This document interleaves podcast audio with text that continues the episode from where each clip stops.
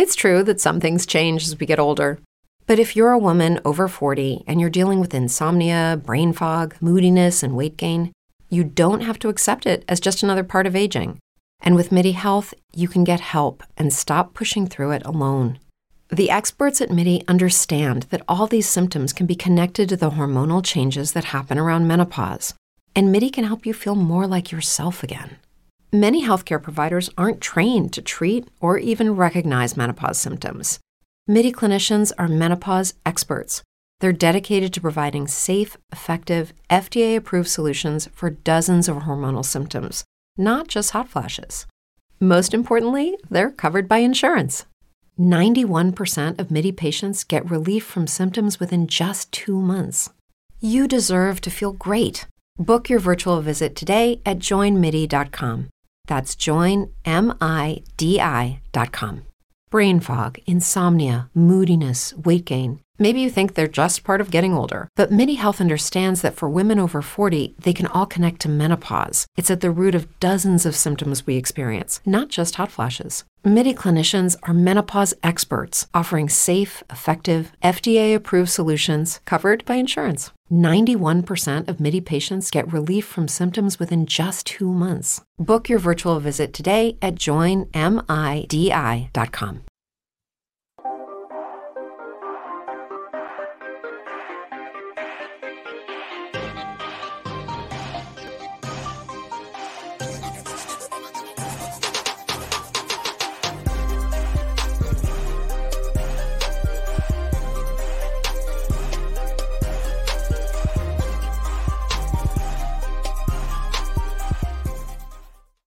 Bases dropped on Thursday. Thoughts here in Soccer's morning show. Soccer down here. John here. Jarrett coming up when the real world can be put off to the side for a little bit.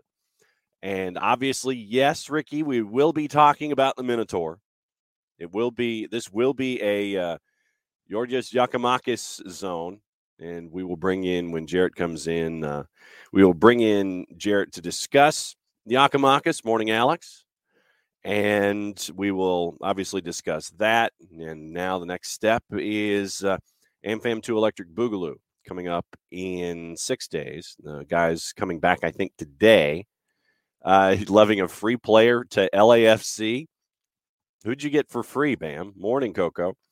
I know that you're also chasing. Well, oh, you mean free in the sense of you're not having to pay any salary for Pierre-Emerick Aubameyang? Yeah.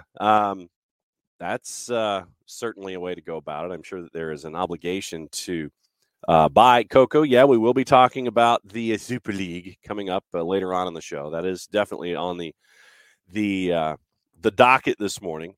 So here's the rundown of what we have. But apparently this one's different, Ricky. Super League won't die. Apparently this one's different.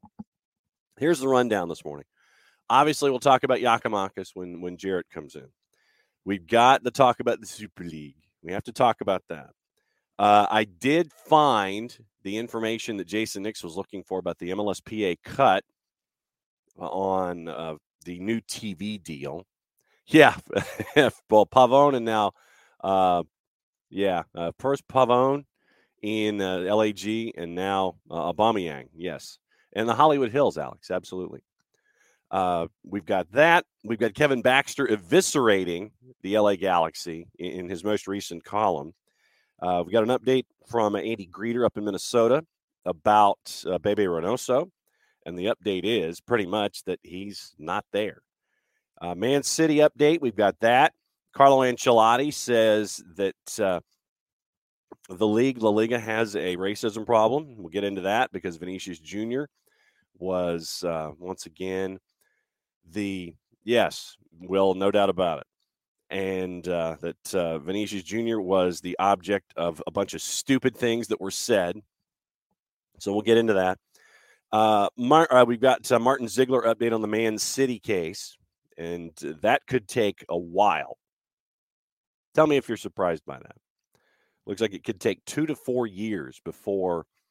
The diamonds and frills. Absolutely, OG. So it could take 2 to 4 years for the Manchester City case to come up with some kind of a resolution one way or the other. And other interesting stuff in lower divisions in Spain. where the third tier could disappear completely, and a lawsuit in Canada in the Canadian Premier League over a team that doesn't exist right now. So there's a lot of stuff to get into. Once again, Thursday thoughts, whatever's on your mind this morning. And obviously, like I said, Giakoumakis at the top of mind. And when Jarrett comes in, we'll discuss that. But Georgios is a see now. See, I'm going to have to do it that way. Georgios is a yillionaire. Yillionaire. I think that's probably the best way. Yeah, so Georgios is a yillionaire.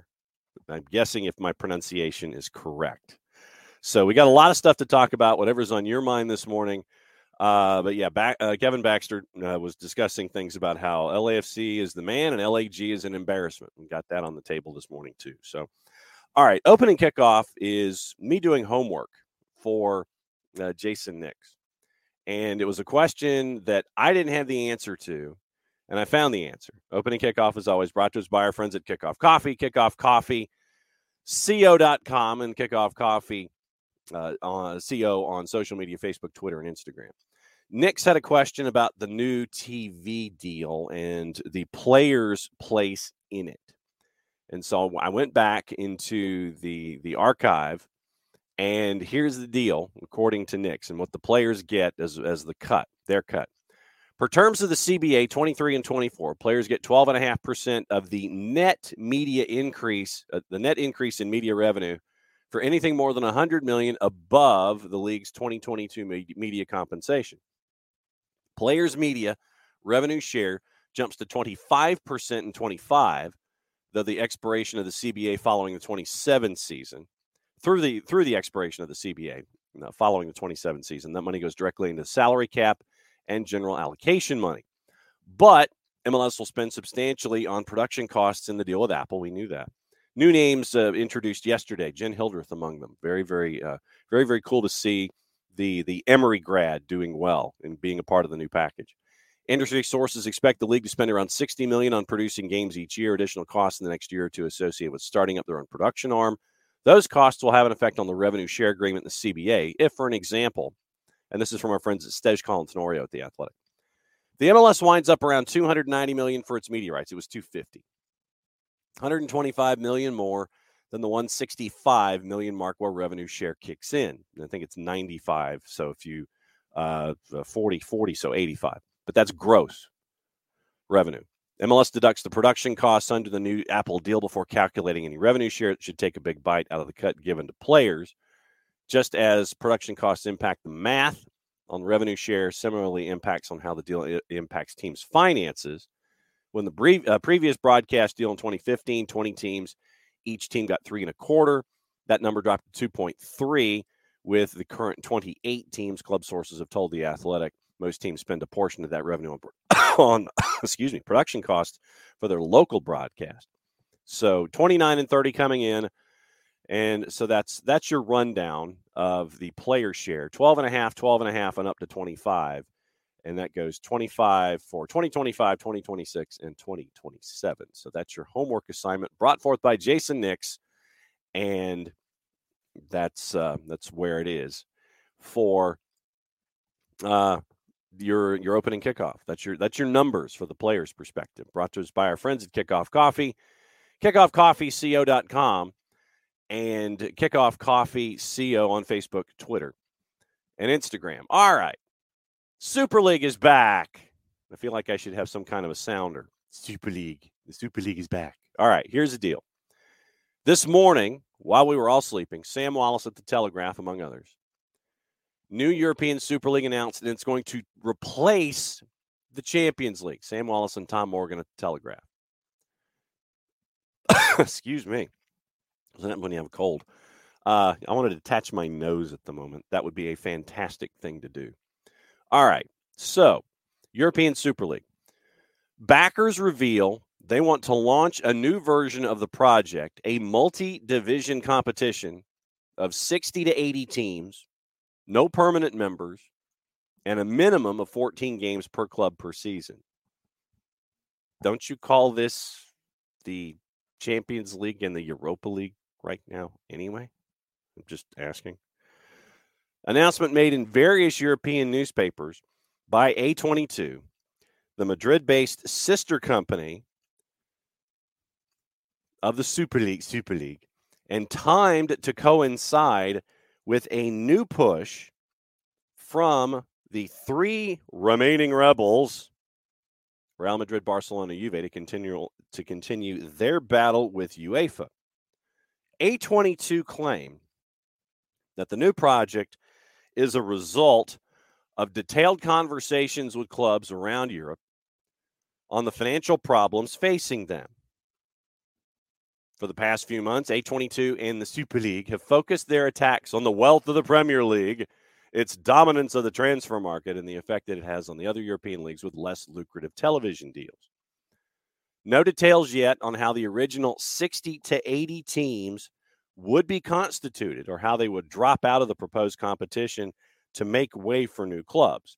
So it's like, yeah, okay, we have an idea and we don't know how we're going to let folks in, and we don't know how we are going to figure out who's in on a yearly basis or not.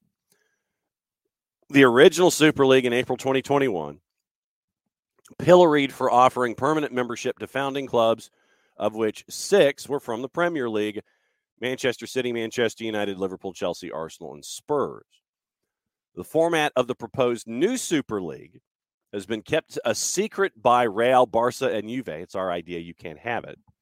But even now, there are still questions about how it might work. Were it ever given the legal room to operate?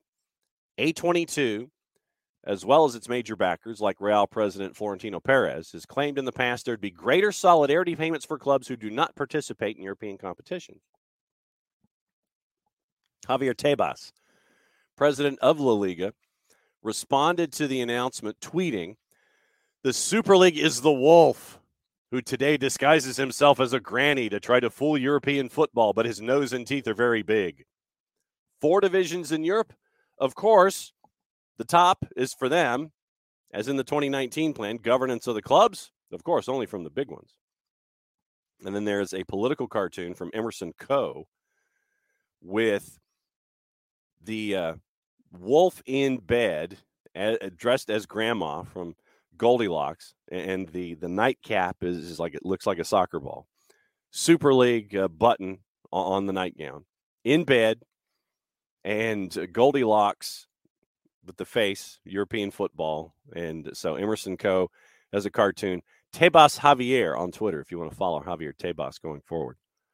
The Football Supporters Association, which represents fans in England and Wales, and is a co-founder of Europe's equivalent fan body, said the ESL plan did not have any backing from the continent's fans. Quote, "The walking corpse that is the European Super League twitches again with all the self-awareness one associates with a zombie," FSA Chief Exec Kevin Miles said in a statement. "Their newest idea is to have an open competition rather than a closed shop they originally proposed that led to huge fan protests. Of course, an open competition for Europe's top clubs already exists. It's called the Champions League. They say dialogue with fans and independent fan groups is essential, yet the European Zombie League marches on, willfully ignorant to the contempt supporters across the continent have for it," end quote. In Velt, the chief executive of A22, Bernd Reichert, continued the attack on UEFA, claiming clubs that have no say in the running of its competitions. He said, quote, "It is the clubs that bear the entrepreneurial risk in football. But when it comes to important decisions, they're too often forced to stand idly by from the sidelines as the sporting and financial foundations run under their hands. Our talks have also made it clear it is often impossible for clubs to raise their voices publicly against a system that uses the threat of sanctions to prevent opposition," end quote. Reichert made other claims about supporting the women's game, and once again, this is from the Telegraph. "Supporting domestic competitions, the health of the players, and financial sustainability rules and fan experience." We'll get into that in a bit. "There are pledges to pursue all these issues, but no details on how much revenue will be generated to do so or who might run in the ESL. In the first iteration 2 years ago, power was concentrated in the hands of Perez, Andrea Agnelli, the former Juve chairman, and Manchester United co-owner Joel Glazer.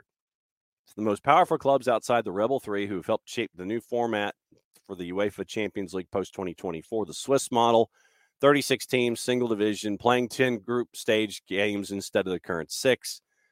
UEFA and the European Club Association, which represents across Europe, co-own a joint venture that controls all the revenue from Champions League Europa and Europa Conference League. The original European Super League dealt a major blow before Christmas in its long-running legal case with UEFA in the European Court of Justice in Luxembourg. The Advocate General Athanasios Rantos's advice to the court was heavily in favor of UEFA. The Advocate General's advice is not binding to the ECJ judges, but in most cases it's followed. He found the EU competition law was compatible with restrictions that UEFA and FIFA power asserts over football and proportionate for achieving UEFA's legitimate objectives in line with the EU policy on sport. So the new 10-point manifesto, here's what you got from it. More teams in the original Super League plan, a breakaway replacing UEFA competitions but not domestic leagues. Domestic leagues, A22 say they're the foundations of football. Participating clubs should remain fully committed to domestic tournaments as they do today. Super League's commitment to preserving existing domestic leagues wouldn't necessarily save any Premier League signups from being expelled from the English pyramid if they joined up. A guarantee of 14 European matches for every club.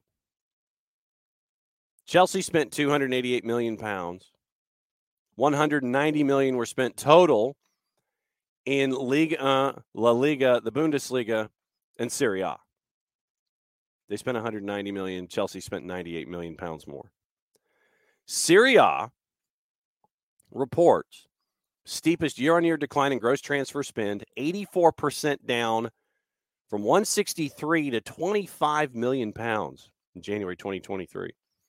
Lowest spend by the league since 2006. La Liga also saw a 63% fall in expenditure. A22 suggests the European League with divisions would start close to this gulf. Stability and predictability in revenues would be dramatically improved by offering clubs a minimum of 14 guaranteed European matches each season. An overall limit of matches. FIFPro, Guardiola, Jurgen Klopp, they already are not fans of the jammed calendars that we know already. A22 responses that player health must be at the center of the game, end quote. The number of games would not be increased beyond those in currently planned competition calendars. Importantly, European clubs and players should not be obliged to participate in expanded or new tournaments by third parties. That's like the expansion of the World Cup and the expand to blow out the Champions League. Competition run by clubs rather than Blazers. A22's version of the take back control slogan coined during Brexit. Once again, this is from our friends at The Telegraph. Premier League style system of club ownership, but with more safeguards in place. Season-long European competition. Considering that they saw the Premier League's TV rights growth in the U.S., A22 says it's critical younger generations attracted by globally expanding U.S. sports and digital entertainment continue to embrace football as the most loved sport in the world. A plan to ease the burden on traveling fans. A22 recognized that, quote, additional measures should be taken to facilitate fan attendance at away games. Increased dialogue should be had with supporters groups. No mention of curbing ticket costs, though. Financial boost for the women's game. A22 say financing should be significantly expanded beyond existing contributions from women's European club competitions, end quote. A minimum of €400 million would be paid into the grassroots. A22 says more than 2 times the contribution from existing European club competitions. And then aligning the breakaway with the EU. With its commitment to the EU, the A22 is resigned to launching without the involvement of the English clubs. The group says stakeholders must embrace the values, laws, and fundamental freedoms of the EU. So that's your Super League, kids. Round 2. Round 2 of the Super League.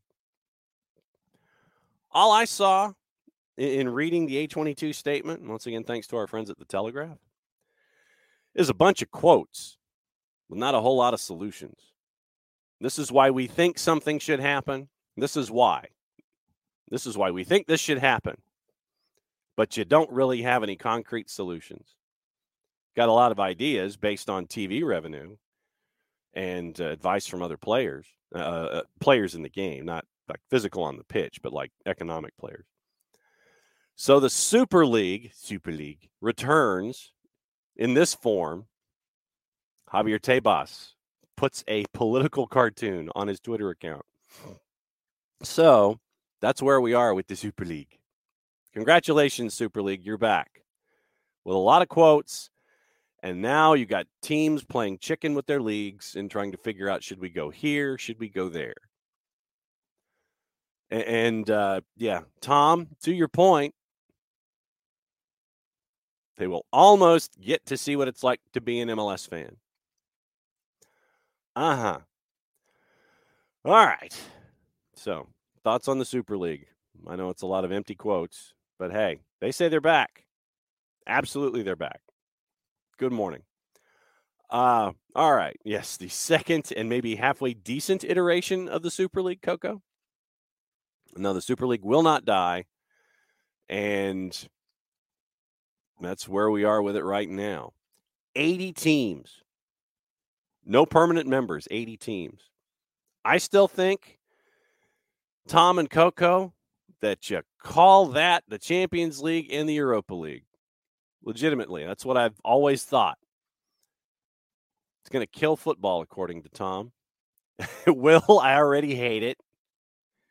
Coco says, but yeah, Laporta says Barca's fine financially. Yeah, exactly. And Spain would be a healthier place if TV revenue was split evenly and you didn't have the big guns going after their own deals. But the big guns are going after their own deals. And it is an incredibly stilted view of what is where and who's got what and how much is going to be chased after by these teams. So, looking at your other comments on here. Yeah, a lot of you not really. Some of you, I mean, Coco seems to be decently impressed with the opening salvo. Tom, however, thinks it'll kill the sport, and I think that's a fair assessment of one side to the other. I think that a lot of folks are torn on this idea, but like I said, I would maintain that the Super League was always the Champions League and the Europa League. And then, of course, they decided, okay, hey, we're making a lot of money here. Let's create the Europa Conference League and bring in another, how many teams are in the Europa Conference League? 4,000. Turn it into an all-in tournament. Knicks. Wonder what the juice boxes are for Atlanta United to give up the most goals in an MLS season, 75. No, I don't think so.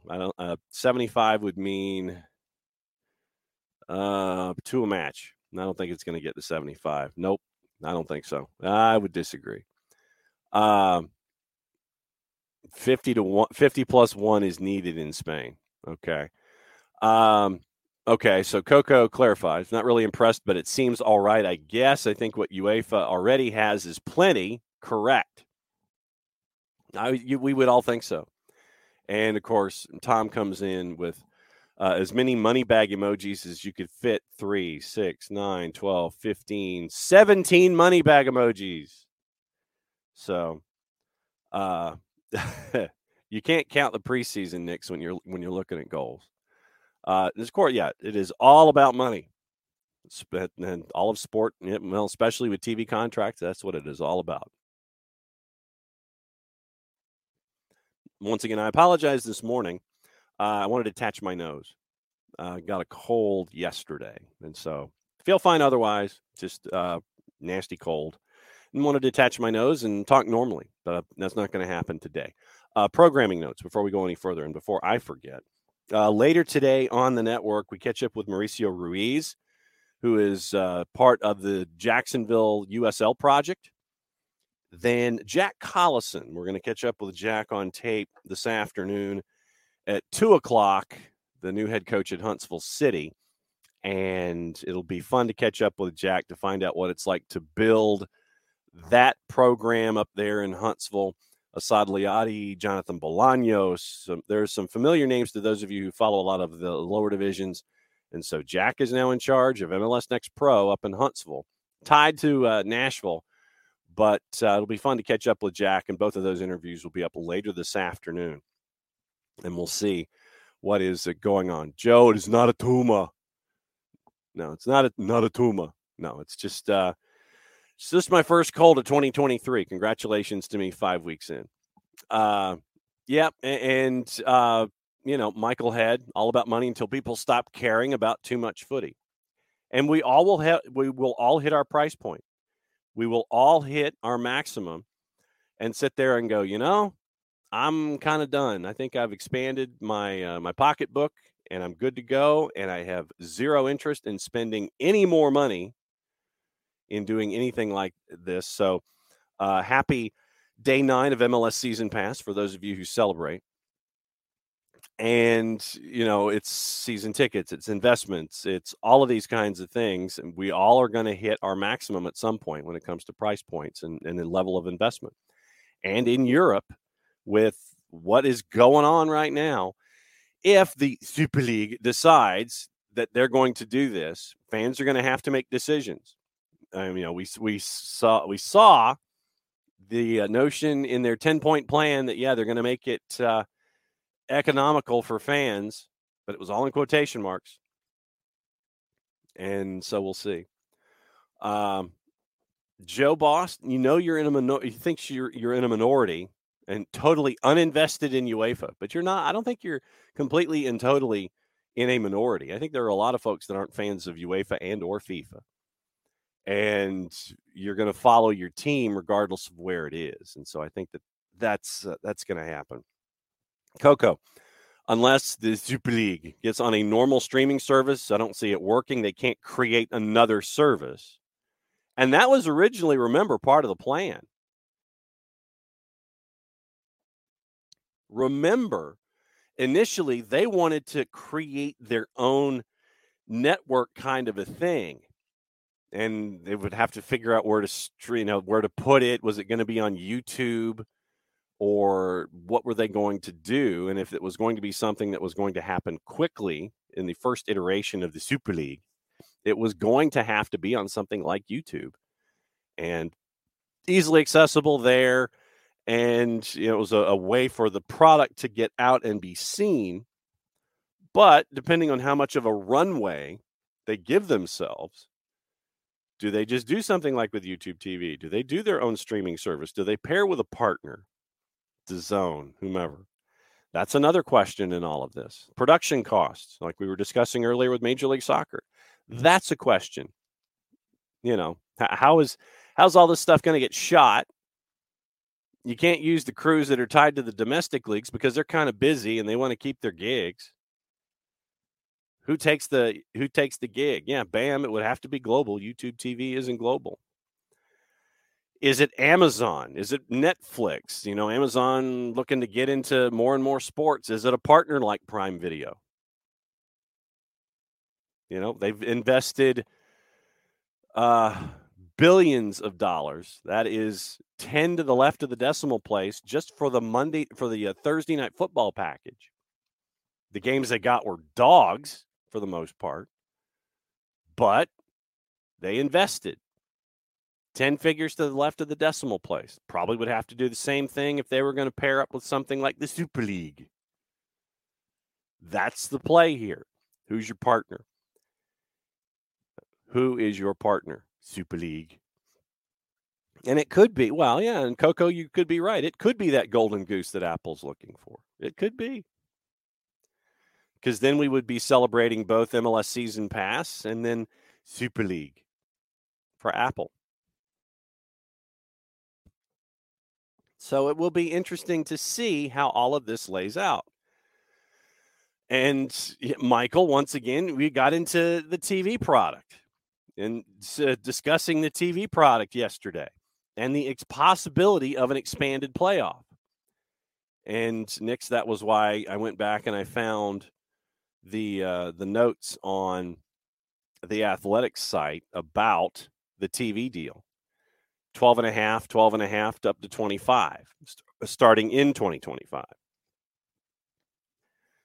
You expand the regular season, you expand the postseason, and then you end up with more TV product. And literally, like we talked about at the time, it is all about more and more episodes for a television series. That is what it is. That is bottom line what it is. More TV inventory, more ad space to be sold, more games to be seen, more eyeballs to be drawn to MLS Season Pass and any of the other associated products with it. But, Coco, I mean, you could be square here. It would be one of those golden geese.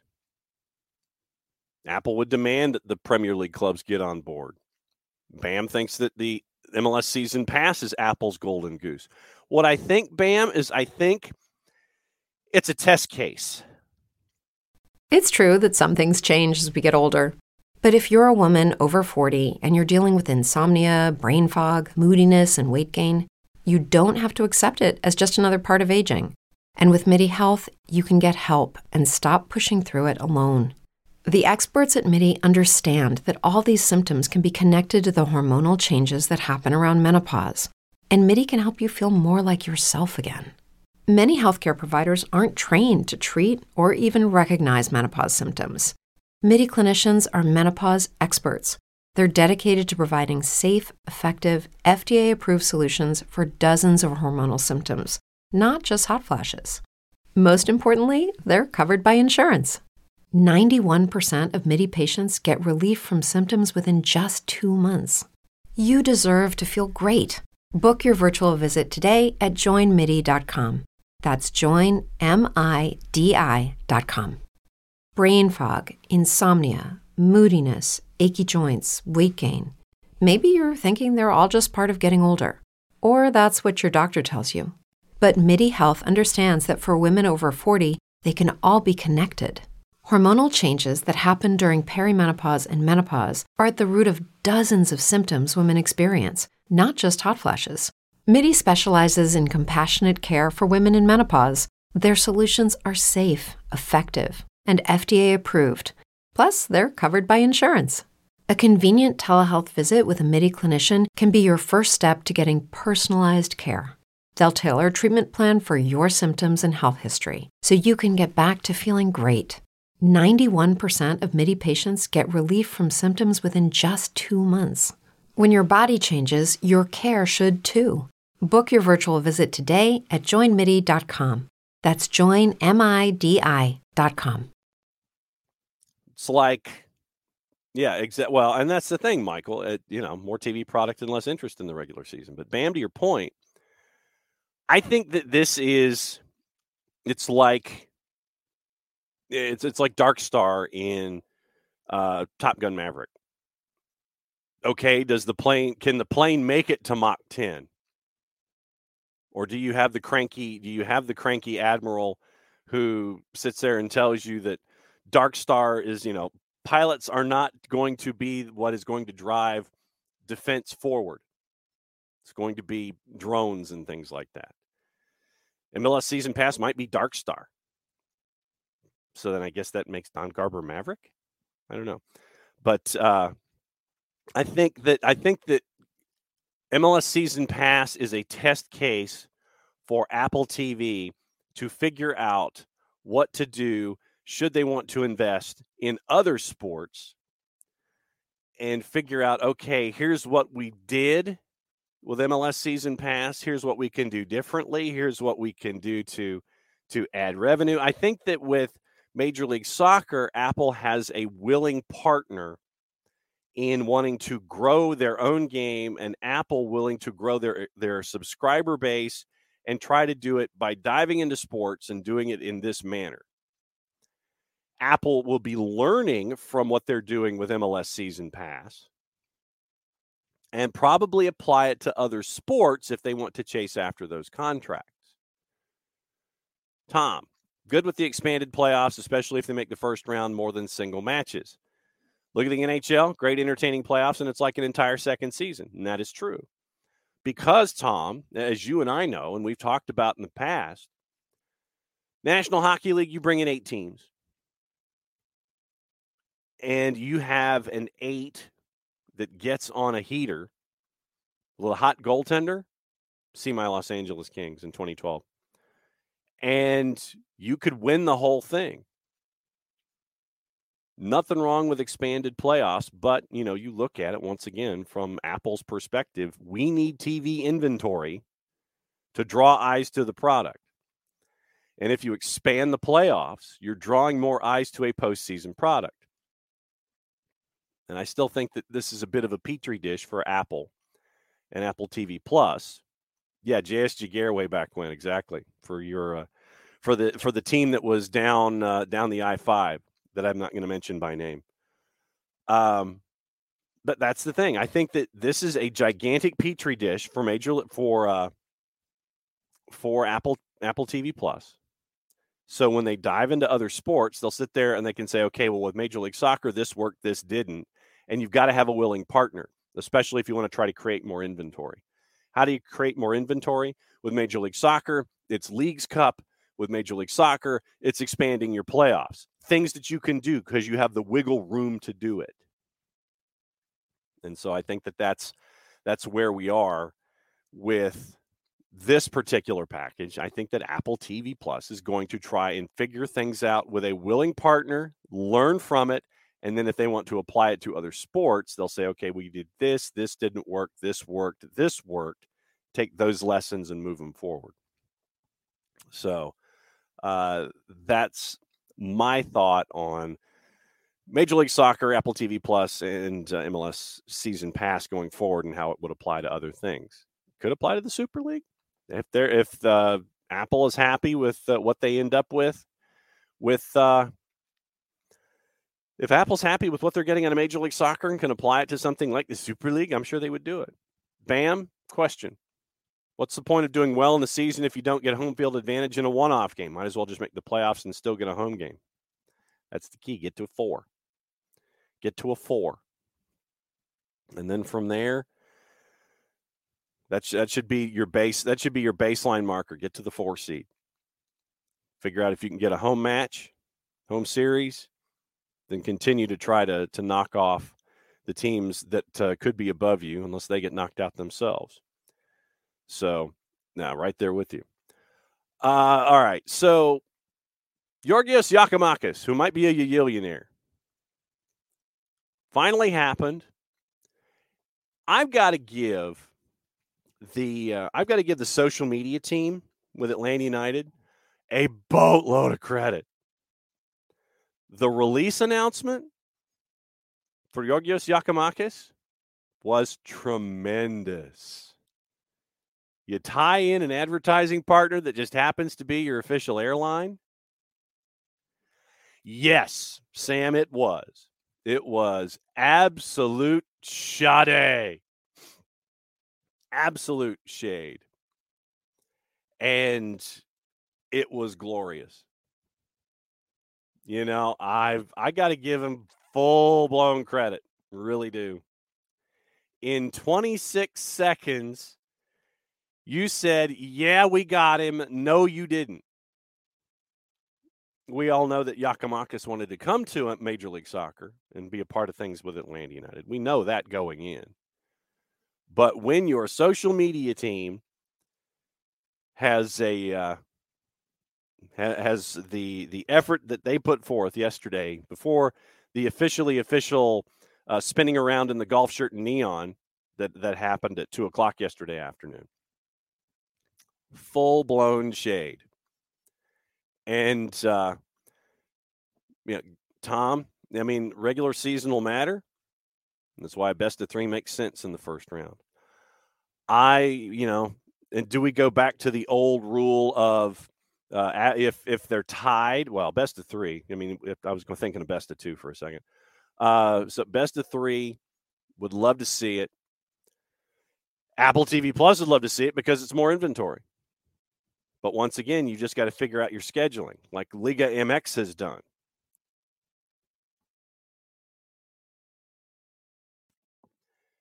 Wednesday, Saturday, Thursday, Sunday. That gets you your first two legs.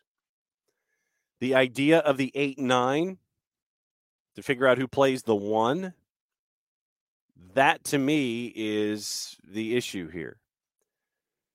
If the season ends on, yes, no doubt about it, Sam. We are, Atlanta United is for sure number one target on the hit list. Sorry, I'm about to sneeze.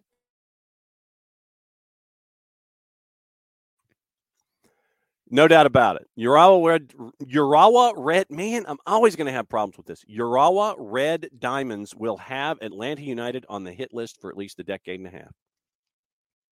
But Giacomakis did not want to go to the J League. Wanted to come to Major League Soccer. And the Minotaur, I think we're going to start that here because he is Cretan. Family is Cretan. Wanted to come to Major League Soccer, wanted to come to America. Can you blame the man? And I know that a lot of you 17s are going to open him with as wide an arm embrace as possible and make sure that he is as home here as absolutely necessary. Let him know where he wants to go, find out what he wants to do. Let him know what he wants to do. Let him be a part of the community. Every aspect of it. And I know that the 17s are going to be really, really fond of showing Georgios Giacomakis what goes on here in Atlanta. Only downside that Tom sees to the early part, best of three teams that win in two games would have a layoff waiting for the other series to conclude. But that late in the year, Tom, don't you want to try to get your business done quick? You want to definitely do it. I know Apple would be mad because you're not getting the third game in that series. But when you've got a best of three, if you're a top four seed, or I mean, really, if you're a top, if you're any one of those seeds in there, you want to get it done as quickly as possible. If I'm 2 and done, I'm 2 and done. That time of year, I want to try to rest up as much as possible. Oh, I know. But remember, Tom, if you're on a heater, you want that momentum too. Yeah. But I mean, there were times let me check it. 4-card, not a fan of best of three. Just two legs, and then you do it like the old days where you have the mini game or you go straight to PKs. How would you do it, 4-card? If you don't like best of threes and you just want two legs, a home and away, do you go goal difference? How do you determine if everything is square? You go to PKs. Okay, go to PKs after. Tom, you mentioned being on a heater. Let me check. Let me check my LA Kings here really quickly. Back in 2012, when they were the 8th seed in the conference, regular season playoffs, 1-5, 1-4, 1-5, won the Stanley Cups in 6. So they went 5-4-5 as the 8th seed, knocking off the 1, the 2, and the 3. So 5-4-5. They didn't waste any time. No away goals. Okay. Michael Head wants PKs in two legs. No away goals. Michael Head, MLS is going to MLS. Emilio, to be honest, was concerned supporter groups and supporters in general would not support him or anyone after Joseph. That initial uproar seems to have subsided, fortunately. 4-card aggregate goals and PKs is what you're looking at. But, Tom, yeah, you do want to, if you're on a heater, you want that momentum. But, like I said, LA Kings are 8th seed, my 8th seed. And it's right above me here in the office. They went 5-4-5. Didn't play any more than 5 until the Stanley Cup. They got to rest as an 8th seed. Took care of business. So, I think we're both right in that idea that, yeah, you want that momentum, but, at the same time, I think that you want to sit there and kind of go like, take care of business late in the year. You want to stay as healthy as possible, and you don't want to drag everything out. Sam Joseph, talking about Joseph and Georgios Yakimakis. Majority of the supporters knew we needed to move on and have accepted it. Yeah, and there are pluses and minuses to both. Absolutely. Michael Head, really hope that Yakimakis gets off to a quick start. Otherwise, Karping will start. Just let him get adjusted. Let him get adjusted. There's probably the one more transaction that might happen. We'll keep an eye on that. Abram is in. Yakimakis is in. And remember, you're going to get Tyler Wolf back after the U20s. You're going to get Caleb Wiley back after the U20s. So is it a backup striker? Yeah. Yeah. And that's, yes, that has definitely come up in conversation, Tom. If he wears number 7, maybe he pulls the Ray Bork, Phil Esposito move and turns to 77. Don't know. So just let him get acclimated. But, you know, when you think about what Yakimakis can be and what Yakimakis is capable of, and I know that we've seen the YouTube clips, go a little deeper than the YouTube clip that's out there. And look at his, and this is what I want to get into with Jarrett when he comes on, is the depth of field that you have from a player like Yakimakis. I mean, picture this. You have a front of Etienne, Yakimakis, Aruju, Almada. That's your 4. That's your 4 right there. So in a perfect day, if you have Brooks Lynn and Andrew Gutman, let's just say down the right-hand side, and Brooks Lennon works his way down the right-hand side, and he's got Luis available on an inside run, so Luis can set up his left foot. Yakimakis can draw folks to him in the middle, in the 18. So Lennon has options. Aruju into the mixer, or if defenders are drawn to Aruju and Yakimakis, behind at the far post, you should have Etienne and Gutman, if not Caleb Wiley and Thiago Almada. So defenses are going to have to pick their poison, figure out, okay, what are we going to have to, what's our priority in defending? Lennon on service, Aruju's with him, Yakimakis is in the middle, Almada is down the middle or helping out back post, or available back post. Gutman and Etienne are available back post. Yeah. Good luck trying to defend all that. It should be once everyone, we always talk about those little societies and, how everyone learns what the moves are and what the integrations are and things like that. Who goes where, when? If somebody does this, this means I go here. It's going to take a little bit. But it should be fun. And I would ask each and every one of you in these situations when you're looking at, say, down the left-hand side, Andrew Gutman at striker back or whatever you want to phrase it. It's probably going to be a 4-3-3, at least formationally, and then the ball gets kicked in and everything just goes away. But Andrew Gutman down the left-hand side, Brooks Lennon down the right-hand side, one of the best right backs in Major League Soccer. And then you've got all of that activity that they can feed into. Etienne, Almada, Yakimakis, Aruju. It's right there for those guys on the outside to work their way in. So it's going to be fun.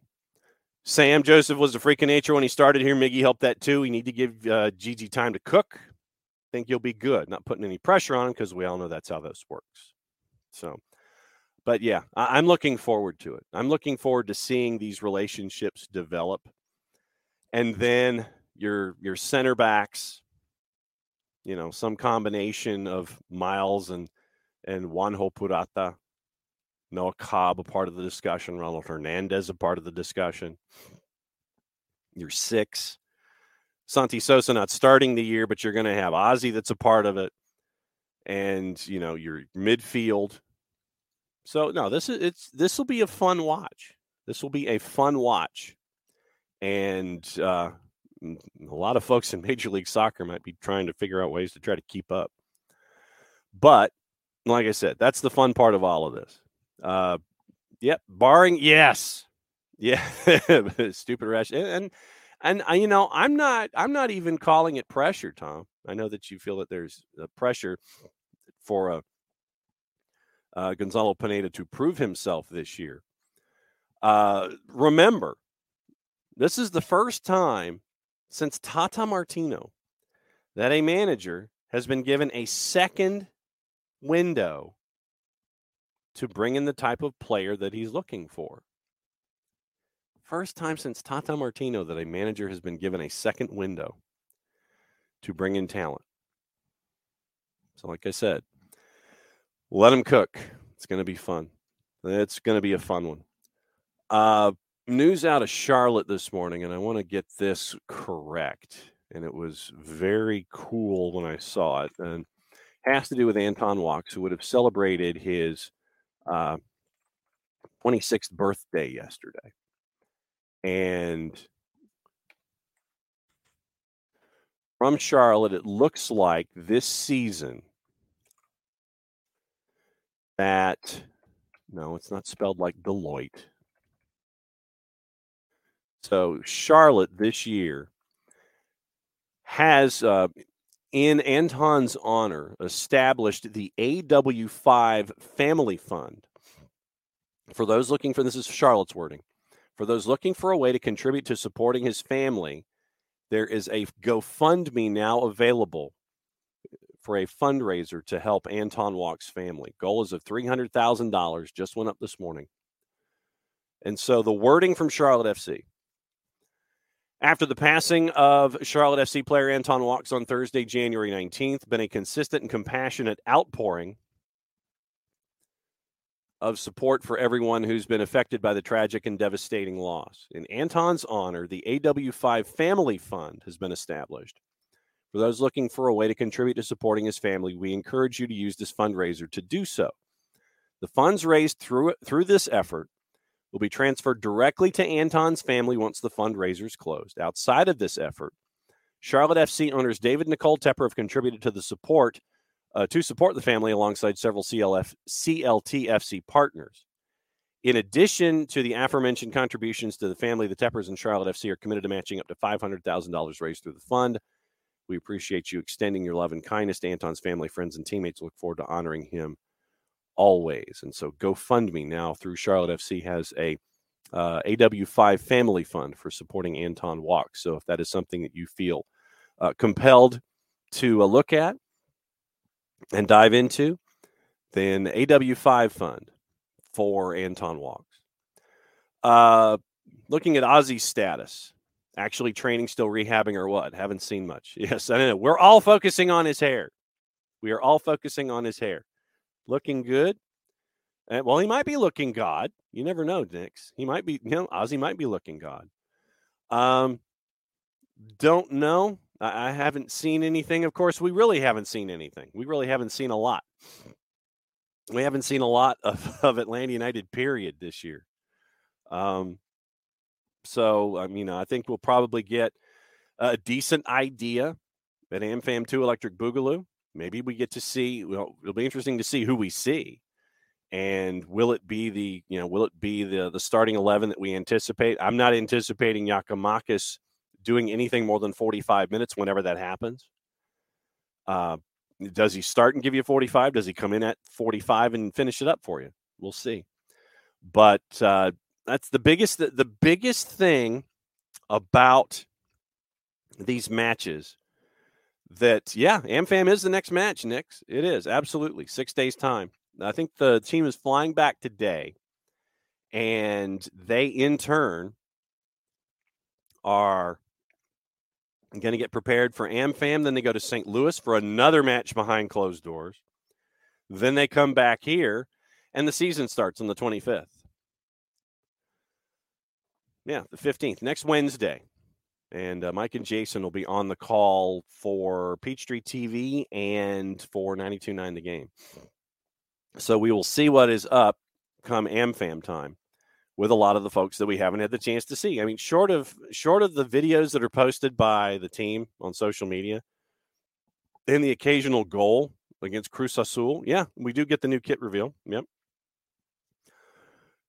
Don't have a whole lot of information to go on. You know, we have people who will, you know, sit there and say, well, this happened, and this happened. Well, did you see it? No. Honestly, we don't have a whole lot of information. I wish we could say that we got a lot of information. I wish I could say that.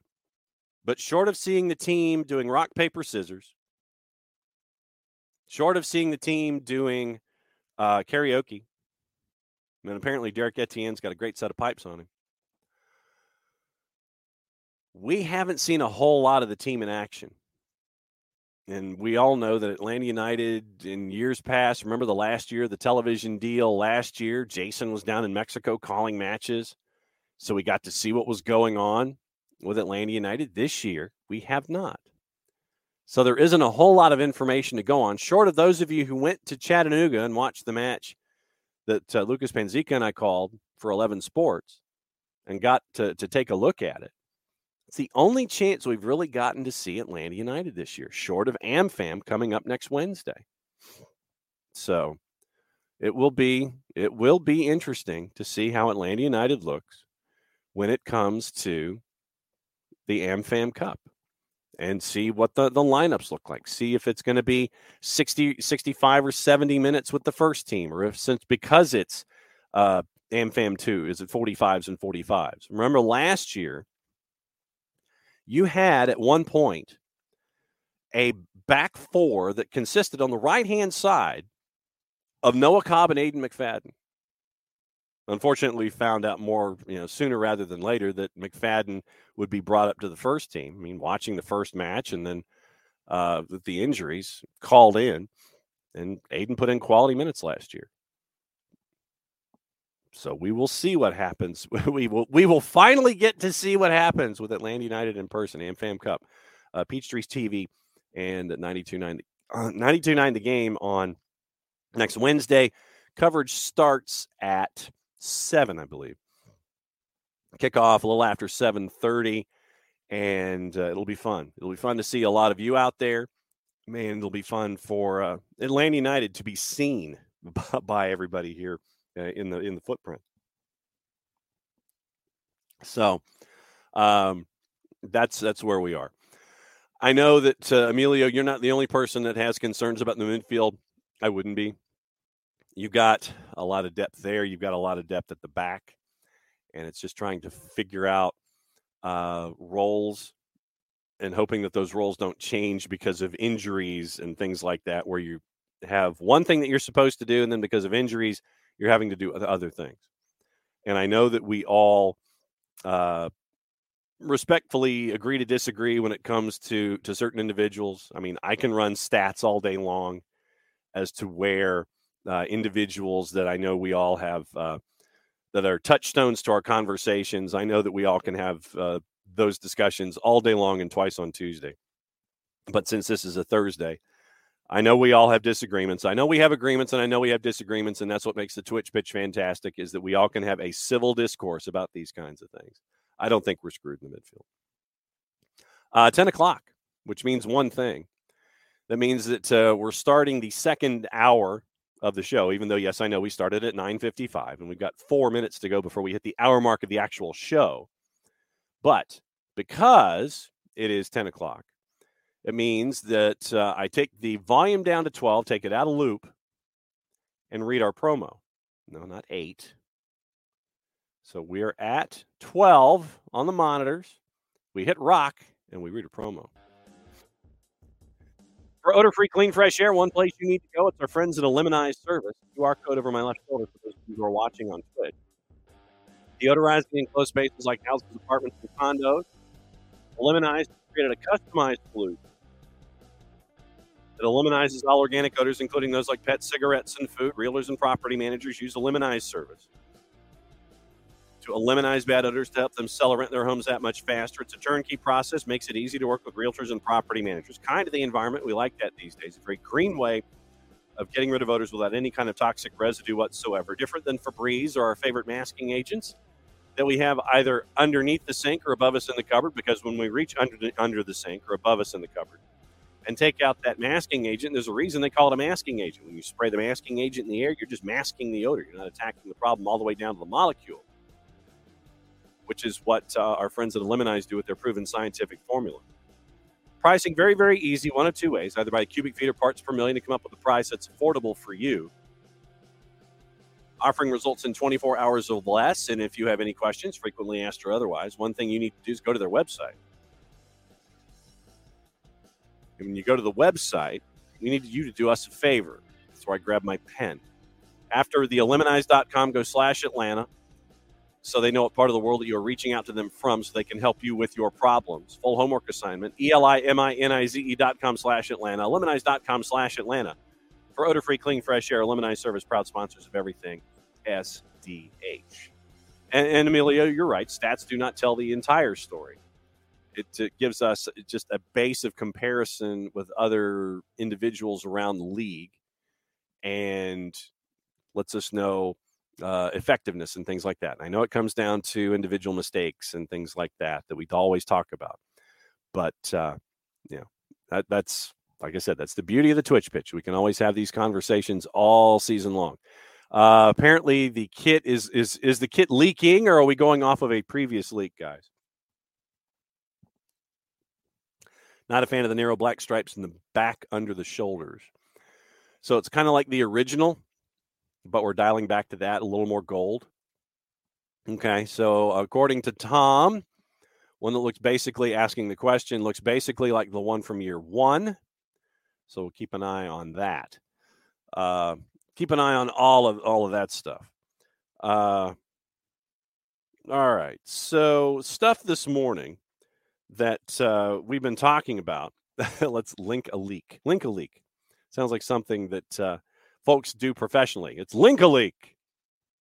It's true that some things change as we get older. But if you're a woman over 40 and you're dealing with insomnia, brain fog, moodiness, and weight gain, you don't have to accept it as just another part of aging. And with MIDI Health, you can get help and stop pushing through it alone. The experts at MIDI understand that all these symptoms can be connected to the hormonal changes that happen around menopause. And MIDI can help you feel more like yourself again. Many healthcare providers aren't trained to treat or even recognize menopause symptoms. MIDI clinicians are menopause experts. They're dedicated to providing safe, effective, FDA-approved solutions for dozens of hormonal symptoms, not just hot flashes. Most importantly, they're covered by insurance. 91% of MIDI patients get relief from symptoms within just 2 months. You deserve to feel great. Book your virtual visit today at joinmidi.com. That's joinmidi.com. If you're a woman over 40 dealing with hot flashes, insomnia, brain fog, moodiness, or weight gain, you don't have to accept it as just another part of aging. The experts at MIDI Health know all these symptoms can be connected to the hormonal changes of menopause, and MIDI can help with safe, effective, FDA-approved solutions covered by insurance. 91% of MIDI patients get relief from symptoms within just 2 months. Book your virtual visit today at joinmidi.com. Almost, if you leaked a link, it sounds like almost something plumber-based. But other things to get into this morning. And let's see. Andy Greeter. Let's get into Andy Greeter and his thoughts about what's going on in Minnesota. And I know a lot of us are driven crazy at times when you are trying to figure out your fantasy teams. And by the way, the Jason Wright Agency is working on the new round of fantasy for this year. Jason Wright and the Jason Wright Agency. We will have fantasy. Fantasy will return. We'll see how many weeks Chris Ashley can go undefeated on a yearly basis. But news out of Minnesota, and it came a couple days ago. Minnesota United signed center back Miguel Tapias to a 3-year deal, club option for 26, occupies an international spot, joins from Pachuca in MLS. Greeter's article over at Twin Cities, when we mention Bebe Reynoso, here's the latest. Season's approaching, and once again, here's the answers, and there really aren't a whole lot. It's an interesting situation in Minnesota. Quoting Andy Greeter, a lack of answers on the absence of Minnesota United star Emmanuel Reynoso extends into the Loons' dressing room. Robin Lud, I guess it's the unknown part. That's what's in people's heads, but people are just trying to focus themselves and getting themselves on the good fitness level, working with the guys that are here. Just try to forget it, see what happens in the future. He's been away from Loons training camp for more than a month. Reasons believed to be personal issues in Argentina, not professional nor legal. Reynoso has been mentioned in transfer rumors to European clubs. The 26-year-old faces the prospect of a trial for an alleged assault in Argentina in December 2021. Manager Adrian Heath reportedly has said since training camp opened the week of January 9th that the club was hopeful Reynoso would join in a matter of days. That stretched to weeks, then a month. Heath saying Tuesday, there is no timeline. We're hoping like everything. I really don't want to talk about too much about it. He's got one or two of his issues. Hopefully we can work through them and be back whenever he can. Season opener, 16 days away. Even if Reynoso arrives this week, he would be in doubt to play in that rematch of the MLS Cup playoffs first-round match. Meanwhile, the rest of the Loon squad, now including late arrival Kamar Lawrence, waiting for your reaction in 3, 2, 1. Heavy workloads, multiple session practice days, fitness tests earlier in the week. Heath was asked if that presents a schism within the team. Quote, everybody's fully aware that when people have personal problems, we've all been there. Loons have been frustrated with Reynoso's truancy and sometimes lack of communication, and will explore their next steps if their MLS All-Star does not arrive soon in the United States. Then it gets into the Tapias signing for Minnesota United. But interesting stuff out of Minnesota and Minnesota United involving not having Bebe Reynoso around. So, keep an eye on that as the season will continue. Also, another quick note on Charlotte. The friendly with the Battery moved to B of A because of the threat of inclement weather this weekend in the Low Country. So instead of it being in Charleston, it is now Charleston at Charlotte, for those of you who are following along and want to keep an eye on those friendly.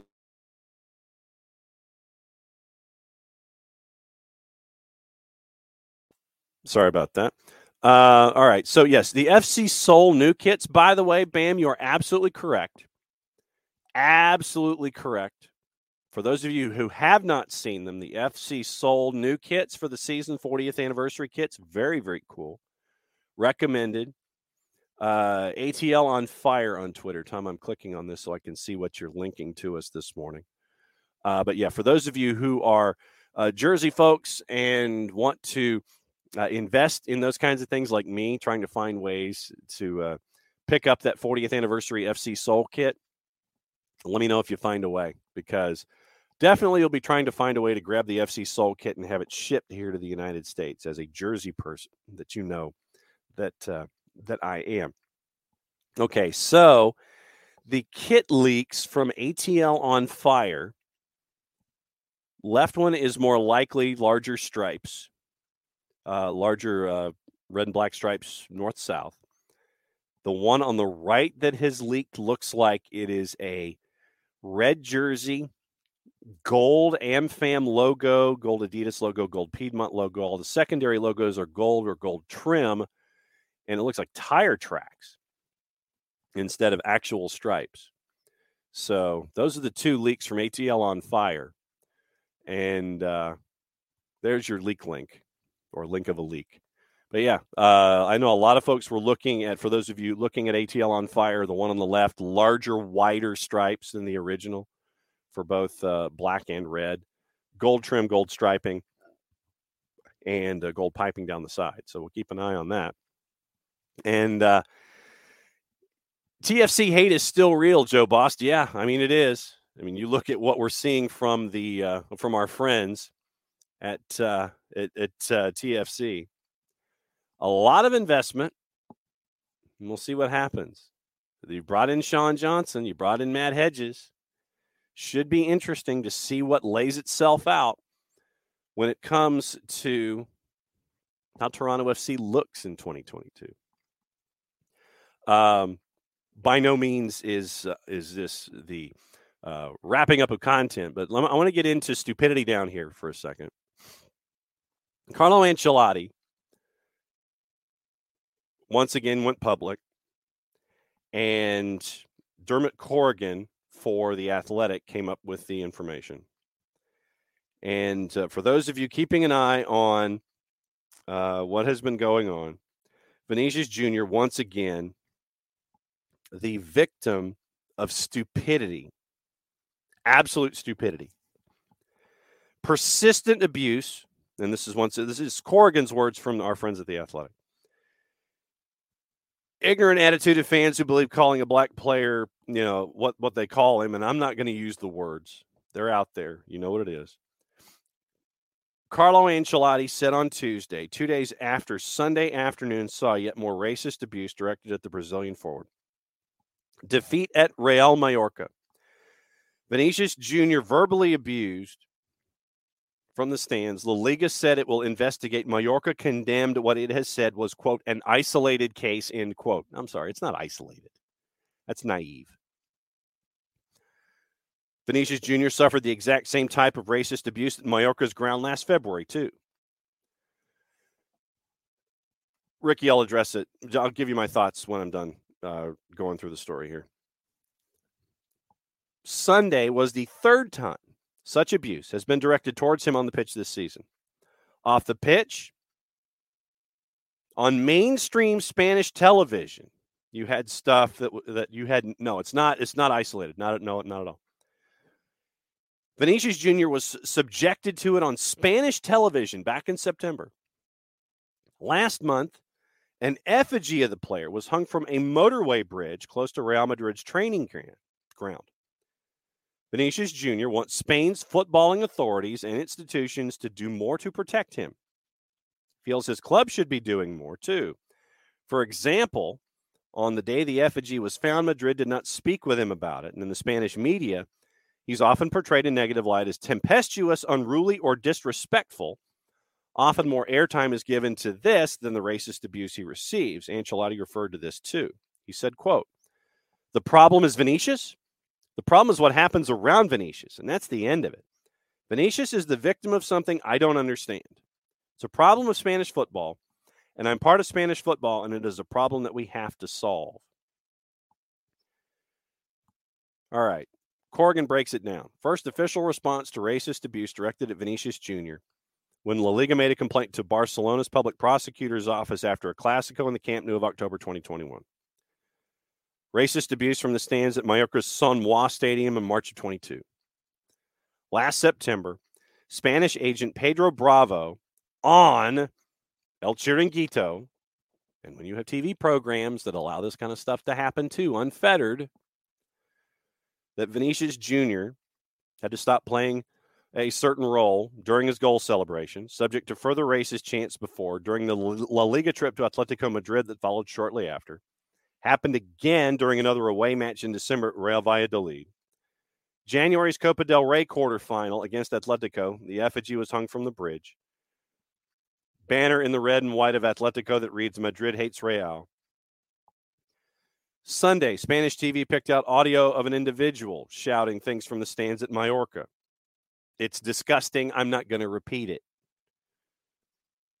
After the effigy was found, widespread condemnation from Spanish officials. National Police opened an investigation. La Liga, Spanish Football Association, National Players Union, the AFE, Real Madrid, Atletico, and the government's High Council for Sports all issued statements abhorring what happened.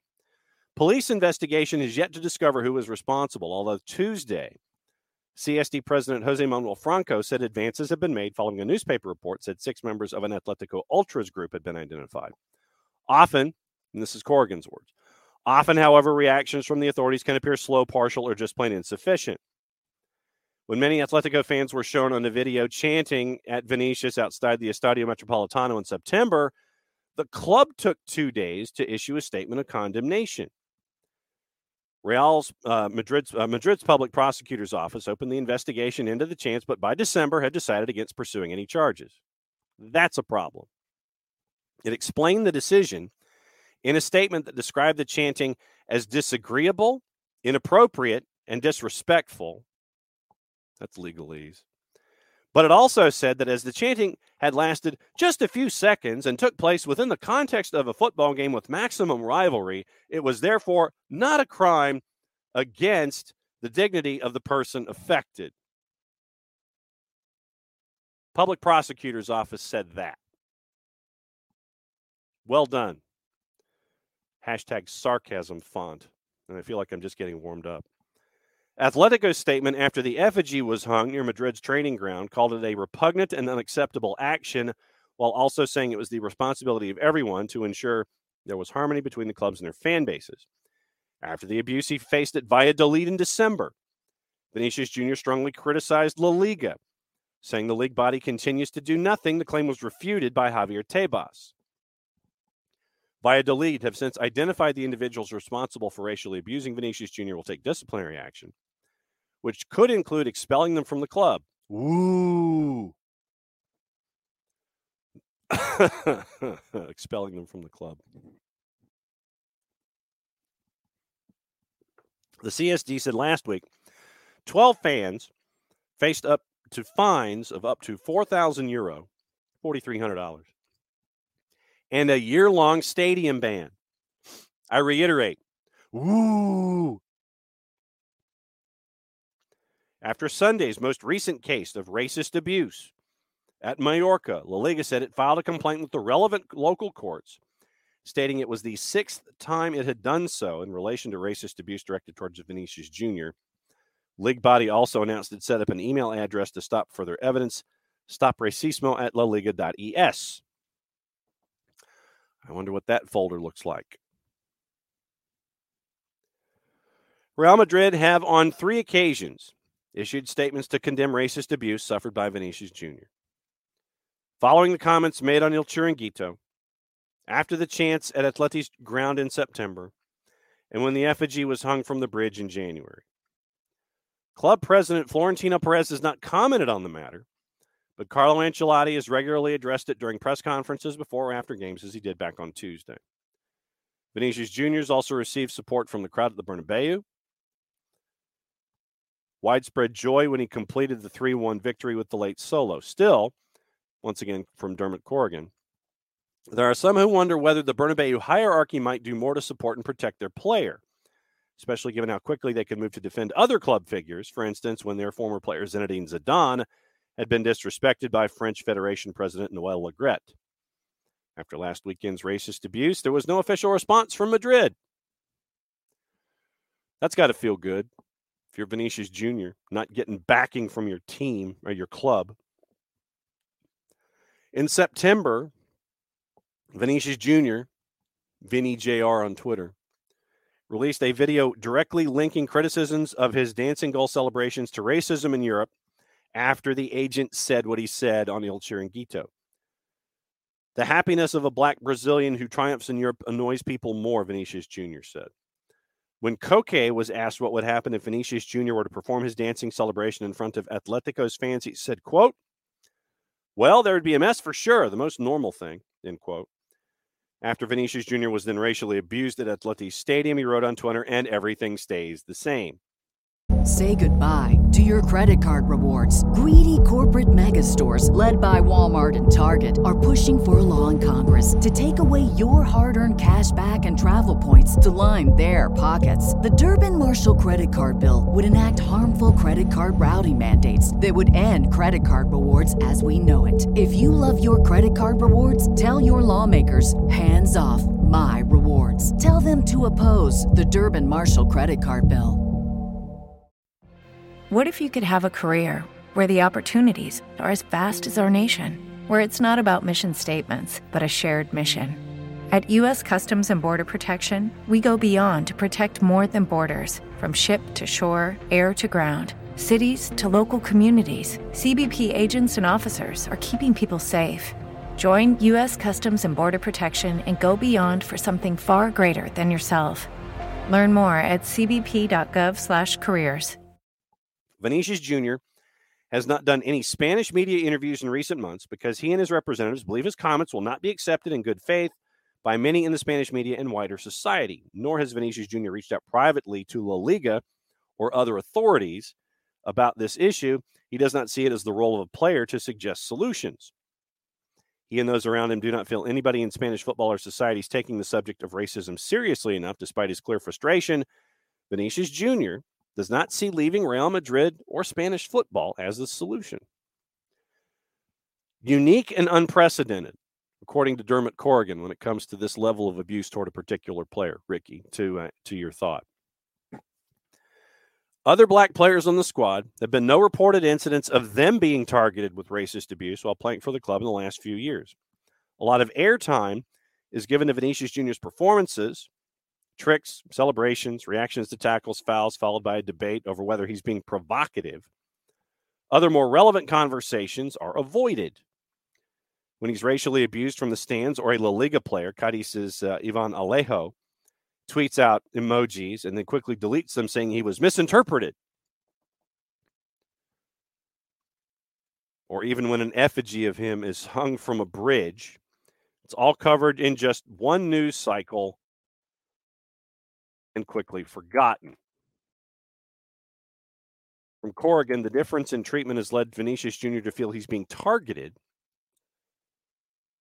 There's also an impression that some in the Spanish media willfully taking advantage and creating controversy around him to boost ratings. No, that never happens. Corrigan asks, is racism generally worse now in Spain than previously? Long history involving Marcelo, Roberto Carlos, Samuel Eto'o, Pape Diop, dating all the way back to 1992. Rayo Vallecano keeper Wilfred Agbonavare. Atletico president Jesus Gil made statements in 95. Quentin Fortune racially abused while on loan at Real Mallorca, 95. 97. Roberto Carlos incident with Barcelona, 2004. Luis Aragonés on camera, telling Jose Antonio Reyes something in reference to Thierry Henry. Samuel Eto'o, 2005. Nosa Igibor from Real Betis in 2013. The Marcelo chant from Atletico Madrid fans, 2014. 2014, Villarreal fan threw a banana at Dani Alves, who picked it up and ate it. That's a tremendous response. 2023, Colombian striker Mayra Ramirez, racist abuse from the stands in Levante's Copa de la Reina round of 16 match against Alhama, which leads to the game being paused for 3 minutes and the Guardia Civil entering the pitch. In an interview with The Athletic in November, Athletic Bilbao's Iñaki Williams spoke about the abuse he suffered on 2 occasions, in August 2016 and then again in January 2020. Quote, there were situations which were quite tense in the moment, very unpleasant. You would not wish that on anyone, but it shows there is racism in Spain. There is a part of society, very small, which still does not understand we are all humans, independent of the culture, sex, or color of the skin. That is a minority that we have to get rid of, end quote. If La Liga is serious, once again, that's Dermot Corrigan from our friends at The Athletic. If you want to get serious about something, and if you're La Liga, find out who the fans are. A 1-year ban and a $4,300 fine? Yeah, that'll fix it. You have got to get serious with this stuff. His team, meaning Vinicius Jr.'s team, they need to come out instantly and back the player. Carlo Ancelotti's done a fantastic job of that. The team needs to be faster and better at it. The league needs to drop the hammer on these morons, and that's the word that I'm going to use because we're on the air. They have to be better with these morons and make the point. If the evidence is there, charge them with the highest crime that you can, ban them for life. Use that facial recognition technology that folks are talking about these days. Like, talk to the New York Knicks and James Dolan and get that facial recognition stuff that they've got at Madison Square Garden. Get it over there and find ways to keep these morons out of stadia, so you can't just sit there and it's like, okay, I'm going to the match today and I'm going to say stupid things to players because I can. Leagues have to stop it. Players shouldn't have to continually sit there and A, take it, and B, feel like they have to continually remind their employer that this ish needs to stop. Find the appropriate crime. Charge the hell out of these morons. Charge them more than $4,300 and get them out of the game. You're banned for life, dude. You have no business, none whatsoever, spreading that kind of nonsense in a fan situation. Just because you buy a ticket, just because you stand in someplace, you know, you cheer against somebody, or you cheer, you know, if you're sitting there, you don't like the player that your home team has. Just because you buy a ticket doesn't mean that that gives you a right to be an idiot. Although some folks think that it does. Just because you're a fan doesn't mean that you should take it to the extremes like we're seeing with Vinicius Jr., hanging him in effigy. What kind of thought process goes into that? Hey, I think this is a great idea.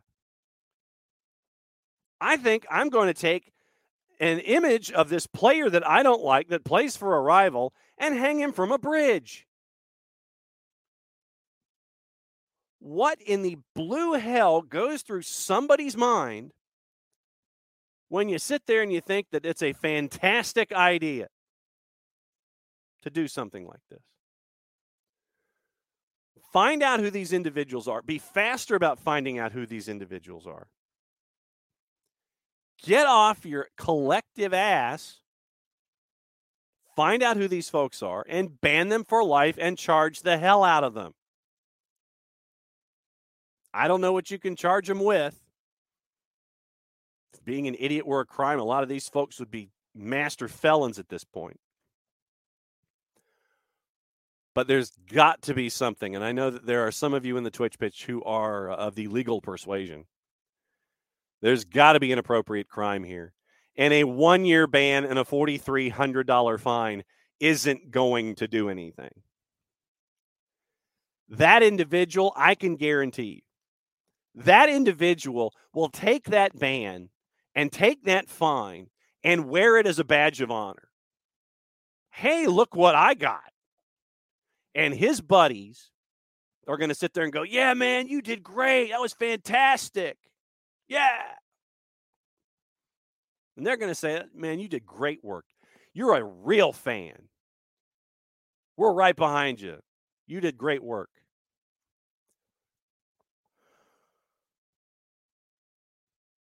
Too much of it still happens. And like I said, I'm trying to be as controlled as possible here. I really am. Too much of this stuff happens. We are part of a game that is incredibly special. The fact that we talk about it on a daily basis, we are profoundly blessed. But at the same time, we have to have these times and these talks to remind us that we got a lot of ways. We have a long way to go. And it's up to us to be those examples for others, because that dude who gets the year-long ban and the $4,300 fine Who is in his inner circle? Who is in his daily circle? Who is around him when he's in the stands? Who is he influencing in the stands? Are there fathers with children there that listen to this nonsense? I would hope that if that is in fact the case, that father, no doubt, Bam, I think you're right on. I think that Bam, that $4,300 fine gets paid by the ultras. They'll all chip in. Absolutely. Guy might have to pay a little bit of it, but that $4,300 fine gets picked up like that by his buddies. Who is he influencing? And I would hope that those around him would sit there and go, that's not how we do things. We're better than that person. We are better than that person. That person does not represent who we are as a family, who we are as a fan. And family, you can take it both ways, both by blood and by support. That individual has no business being here because the message being spread by that individual is flat out wrong and has no business in this sport. Sam, if found guilty, ban all fans from going to games to make an example of them. One person doing something stupid can ruin it for everyone. You might have to come to that point. And there are times where, and Nick can talk about this in Serie A, where you have those ultra groups, and we've seen it in European competitions, where you have supporter sections that are empty, stadia that are empty because of fans and ultras that are morons.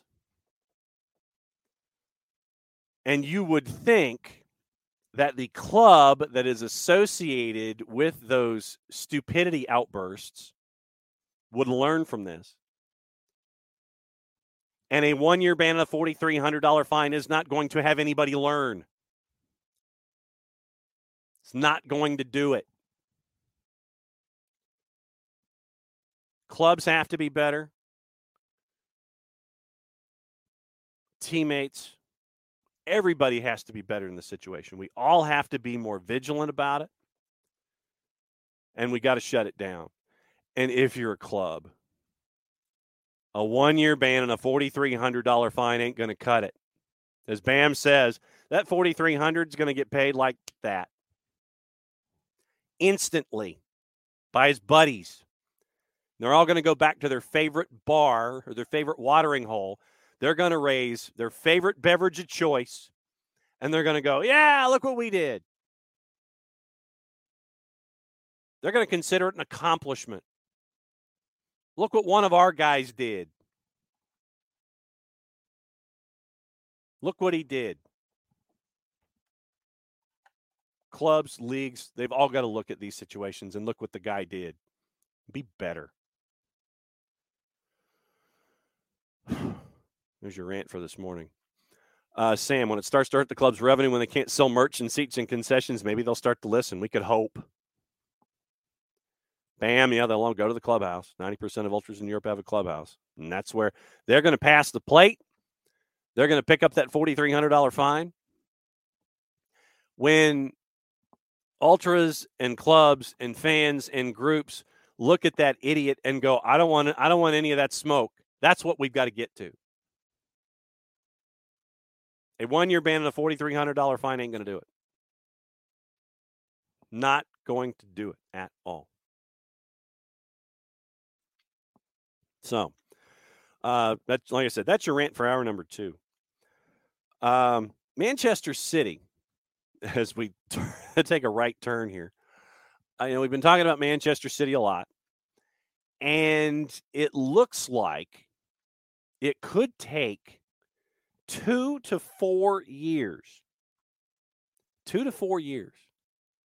for anything to be decided with what we've been talking about this week.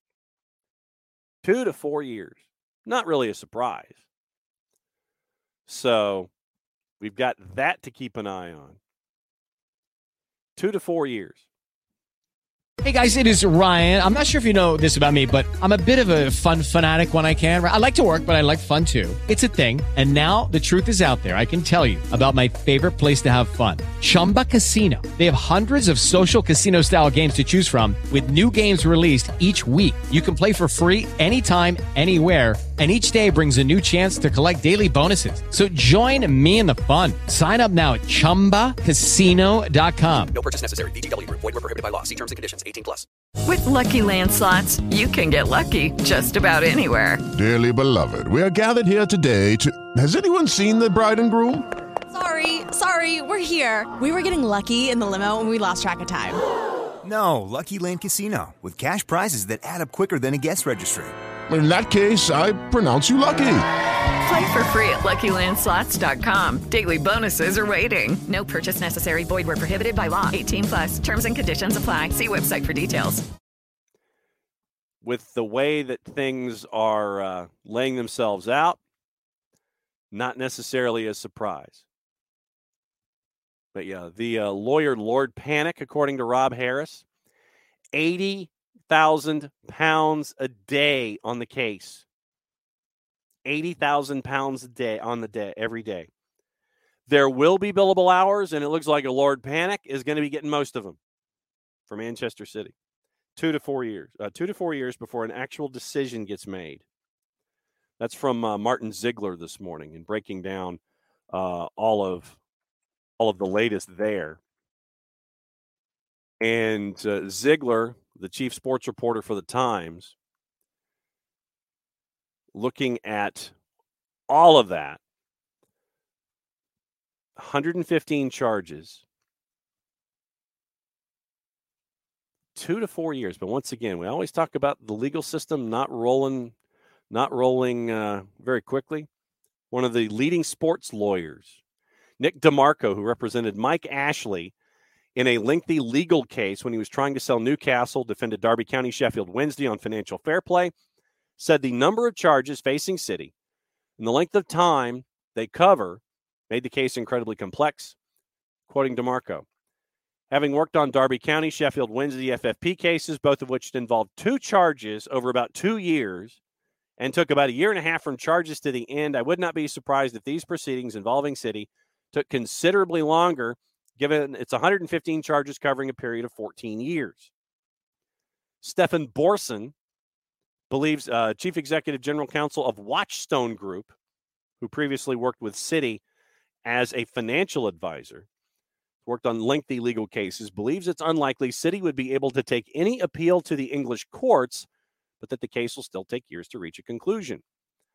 Allegations appear to be about as serious as they get for a company. I think it's unlikely the club will be able to appeal the English courts due to Premier League rules requiring disputes to be dealt with by the Independent Commission on Arbitration. Long time before the disciplinary process can be completed. I would not be at all surprised if it took in excess of 2 years. Ultimately, Borsen says, I believe it will be very difficult for the Premier League to prove its scale of wrongdoing, but if it does, consequences for the club and its directors and of course, the fans will be devastated. City surprised by the charges and have a comprehensive body of irrefutable evidence that exists in support of their position. So that's where we are. 2 to 4 years. Possibly, probably, maybe. Yeah. Will on fan stupidity down here. I have an idea. Any team who has fans who are caught doing this should forfeit their home match versus that opponent the next year, should lose the right to have away fans travel for a year, ban that fan for life. Absolutely ban that fan for life. I'm digging that. Ban the fan for life, charge them criminally with whatever is appropriate. Fans who are caught doing this forfeit their home match versus that opponent next year. Yeah, I mean, you'd have to take time to sit there and figure out, yes, it did happen. Taking the legal system into account, that does make sense. Lose right to having away fans travel for a year. That'd be great. Prove that one guy being an idiot costs it for all of you. Ricky, thank you, as always. Looks like FC Seoul will be putting that new kit on sale through their store on February 13. Valentine's Day present for your favorite fan. Look at that FC Seoul 40th anniversary jersey. Buy it. But remember that it is, if you're going to buy from the store, if you're going to buy from the team directly, not through like a chain or anything, the further away from the United States you go, the more X's you need to add. So if you're thinking FC Seoul, if you say are an XL, you might want to go 3 or 4X if you're going to get the replica jersey. So keep an eye on that if you're going to buy. Hwang apparently signed with FC Seoul after all the MLS rumors, including Atlanta United. So Hwang Yoo-jo is with FC Seoul. But like I said, if you're going to buy any jersey from a team that you like, the further away from the United States you go, the more X's you need to add. As a rule, 2 probably for Europe. And the further away you get from Europe, it probably gets to 3 for the Far East, 3, maybe 4, because I will readily admit that when the boss went to India, I tried to get some Indian Premier League stuff, shipped it to the hotel, which saved a fantastic amount of money. And I think I went 3 sizes up, and it still was too short. I mean, literally, it was like T-shirts and things that were, hugging the gun show. So you've got to go 4 if you're thinking India.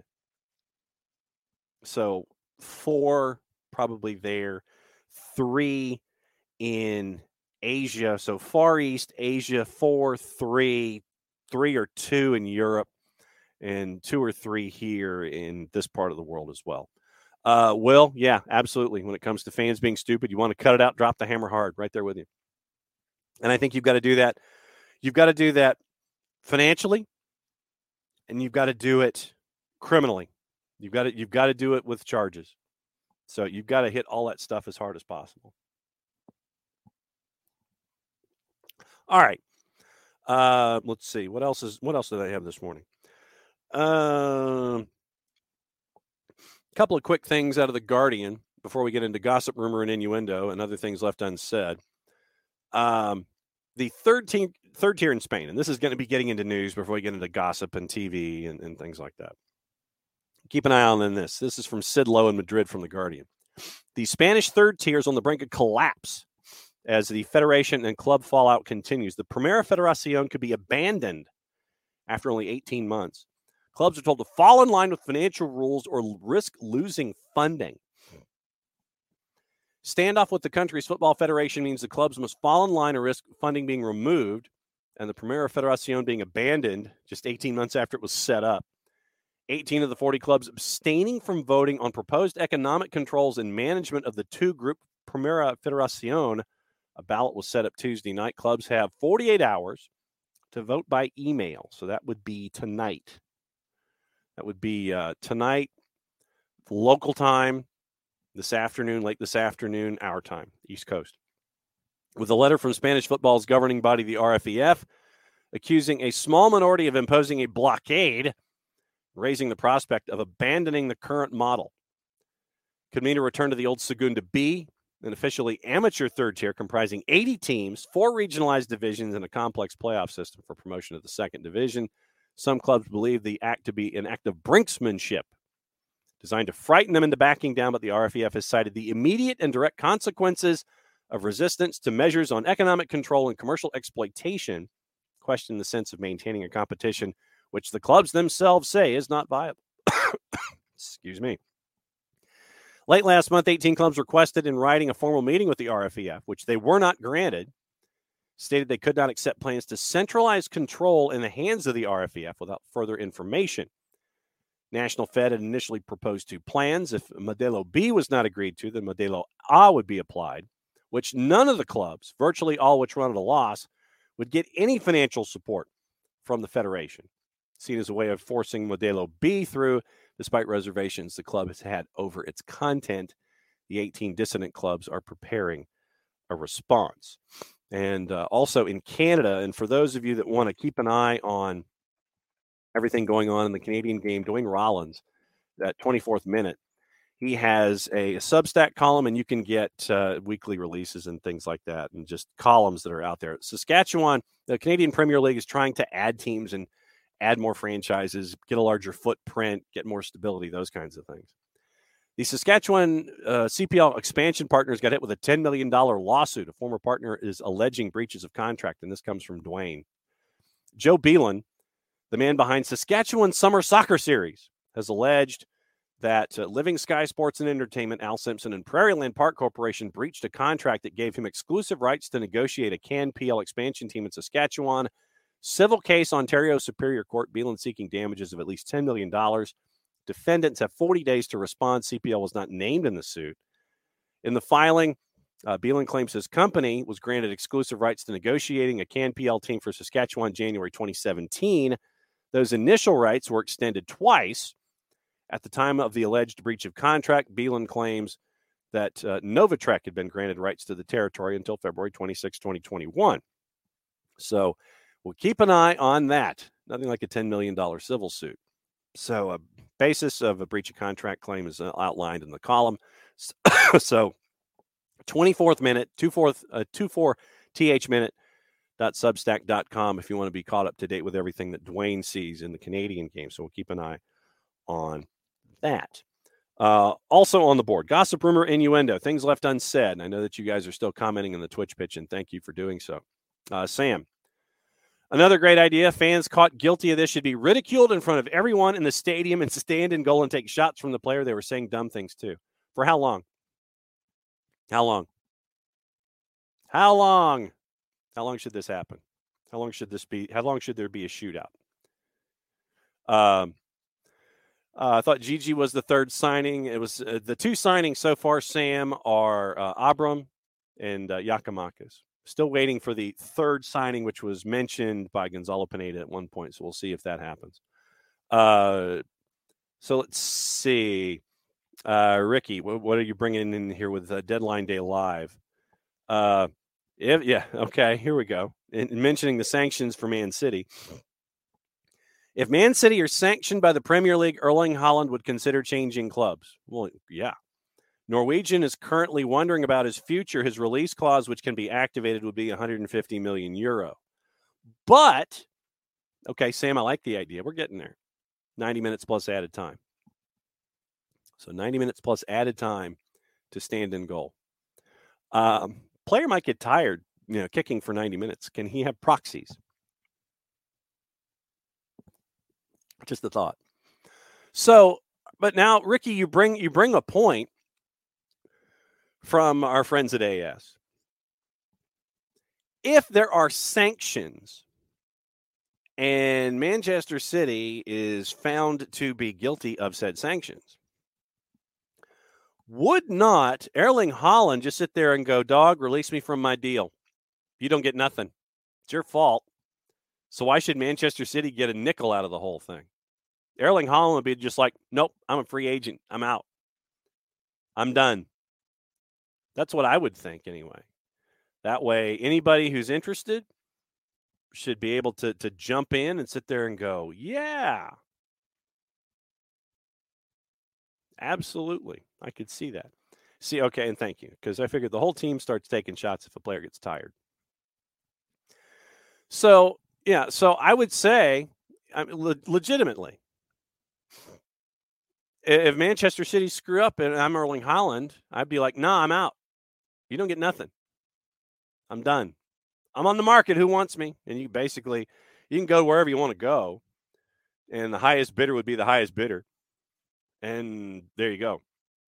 Yeah, basically, yeah. It is, Ricky. It's like college players being able to transfer freely after an NCAA ruling or a coach getting fired. It should be, yeah.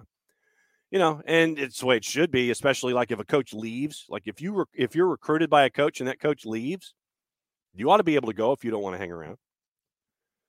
Legitimately. News from Cesar Luis Merlo. Diego Cocha is the new coach for El Tri. FMF has already reached an agreement with Tigres for his departure. In fact, he won't even be sitting on the bench Saturday against Pumas. So Diego Cocha is your new head coach for El Tri.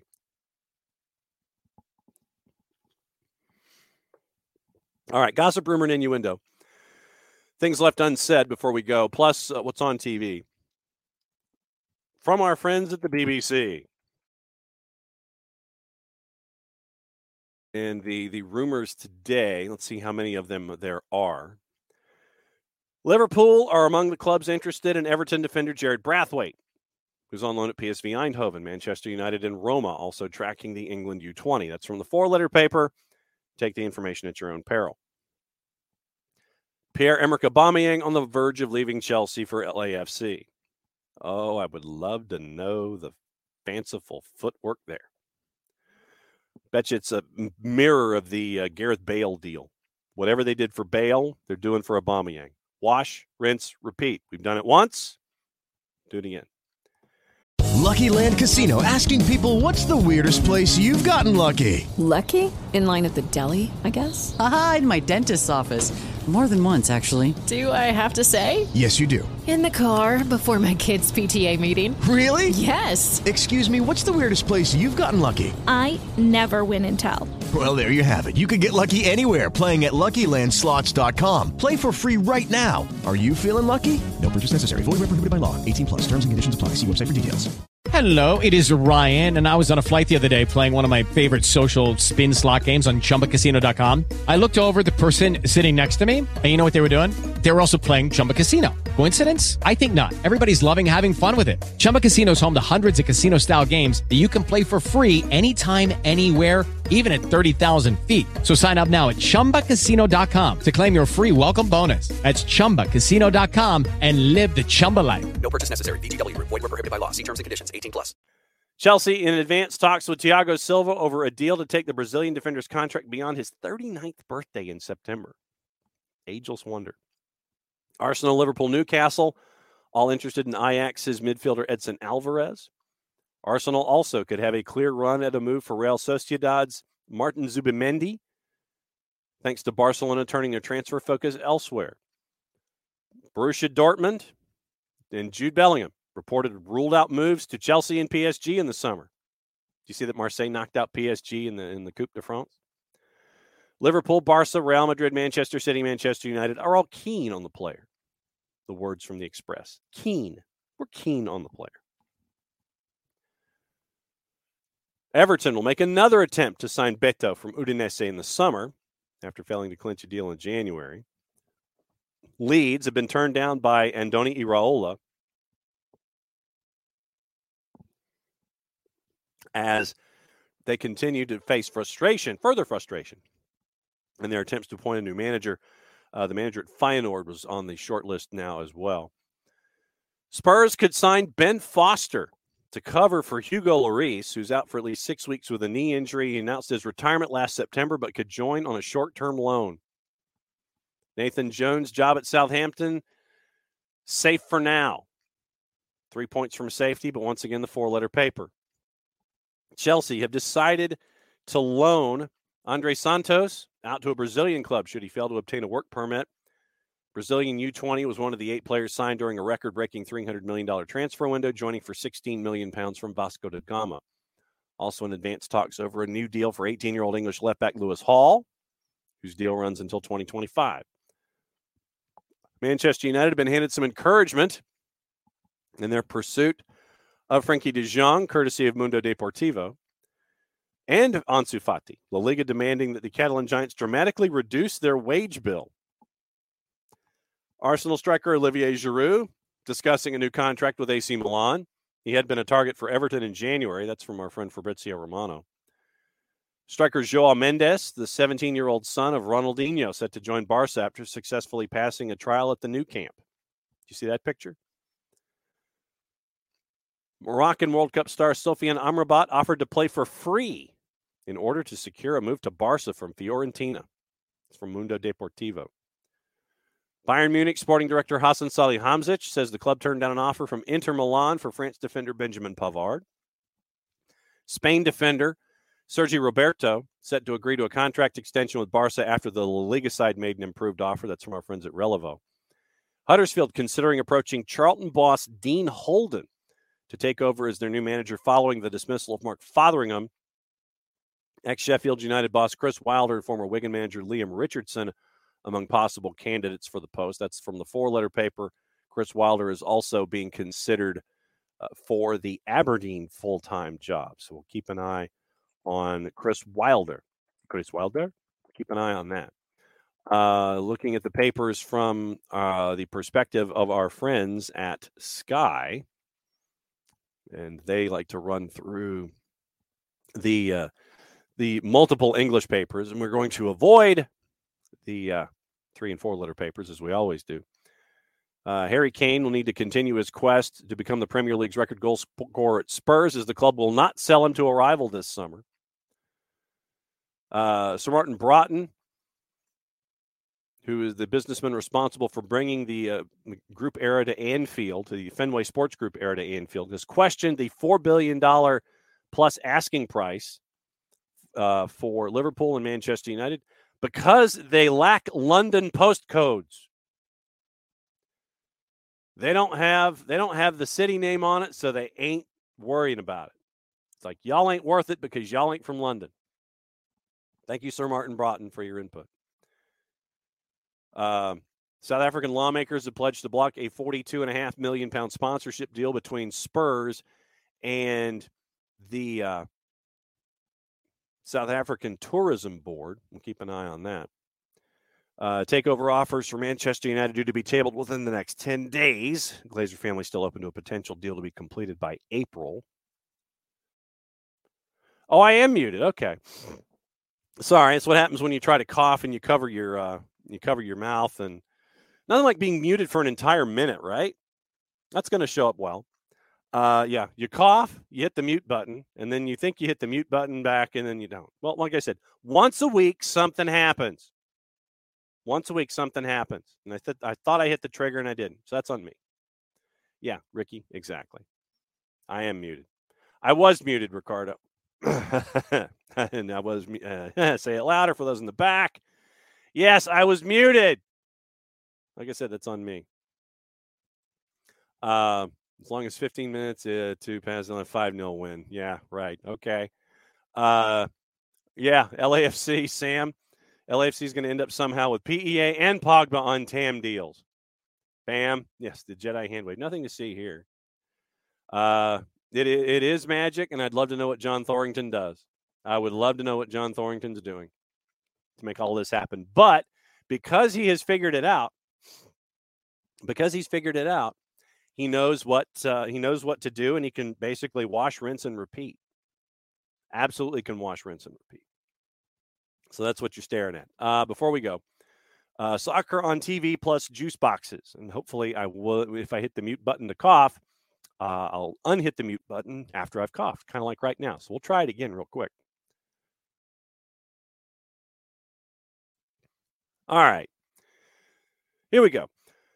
Be in tonight, 7 o'clock, Copa Libertadores, Boston River and Zamora. That's at 7. If you don't have Be In or Goal TV or Teise, you can get it at Fanatis, fntz.co/soccer down here. Helps out the network, and it helps you out getting a lot of games that you might not have had the chance to watch otherwise.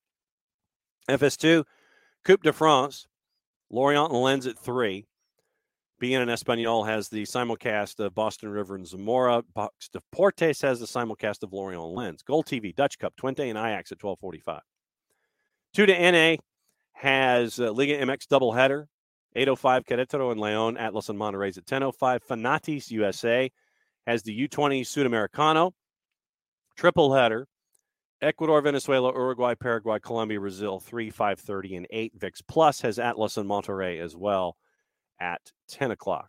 And we'll keep an eye on the Turkish Super League because matches are scheduled for Friday. Have seen nothing where folks would be sitting there and going, yep, we'll be playing those matches. I think the Turkish Super League is probably suspended until further notice. Also on when you want to know where John Thorrington will be and which MLS team will throw money at LAFC for him. Don't know. Interesting.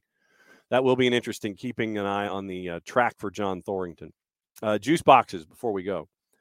And let's see. So that means we go here. take a peek on everything and let you know what else is going on for your favorite VPNs and everything. Right now, Far East and reserve leagues, friendlies, Middle East, North Africa, that's where we are right now. Coming up on the end of matches, you've got Liga MX under 20s going on right now in the Clausura. You've got friendlies going on. Stuff at 11 o'clock continues Middle East, North Africa. Cup play in Portugal.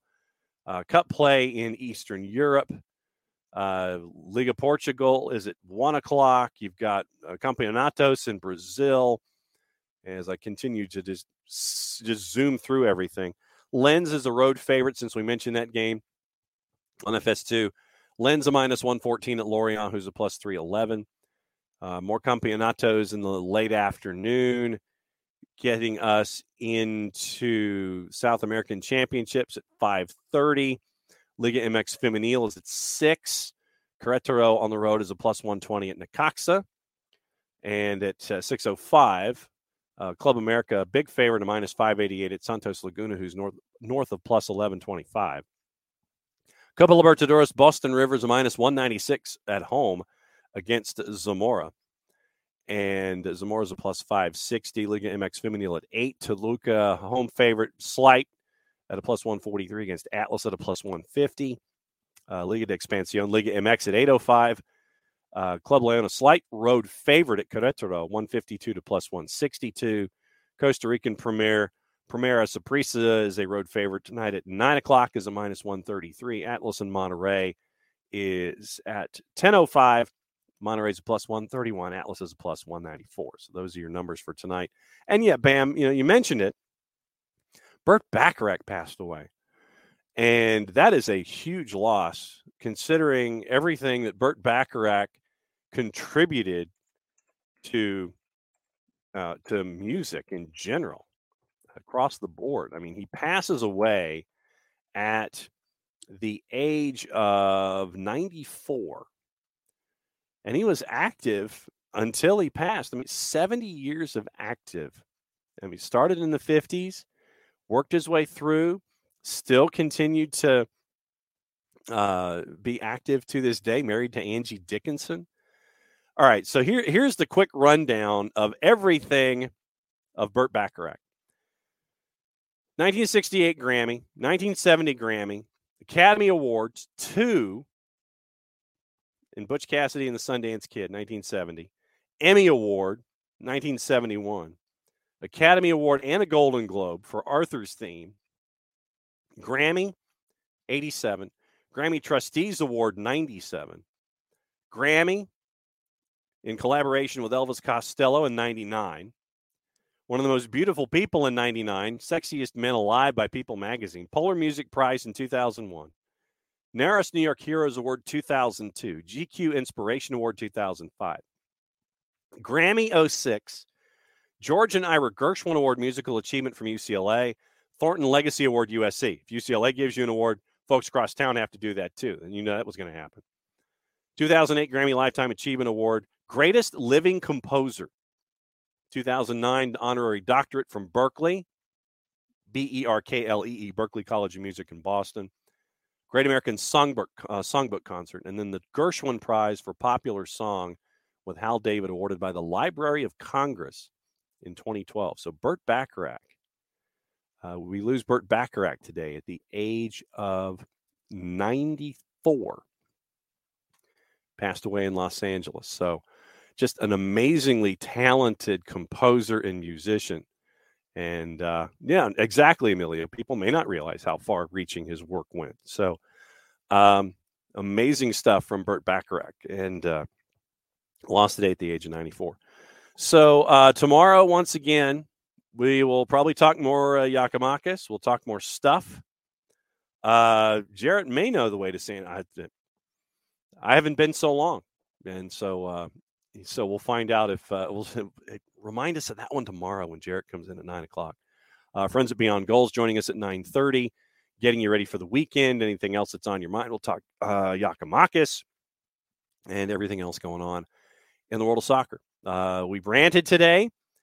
and we had information and we had fun. That's the best part about doing the show every single morning with you guys here on the Twitch Pitch, and those who get to listen later on the Soccer Down Here app, available iOS and Android. Don't forget also the AW5 Fund, the GoFundMe, as the Charlotte FC wants to help out the family of Anton Walks going forward. So keep an eye on that. And if it's something that you feel compelled to do, do some reading on it. And if it's something that you feel compelled to be a part of, then that's what it's there for. So the AW5 Fund to help out Anton Walks' family.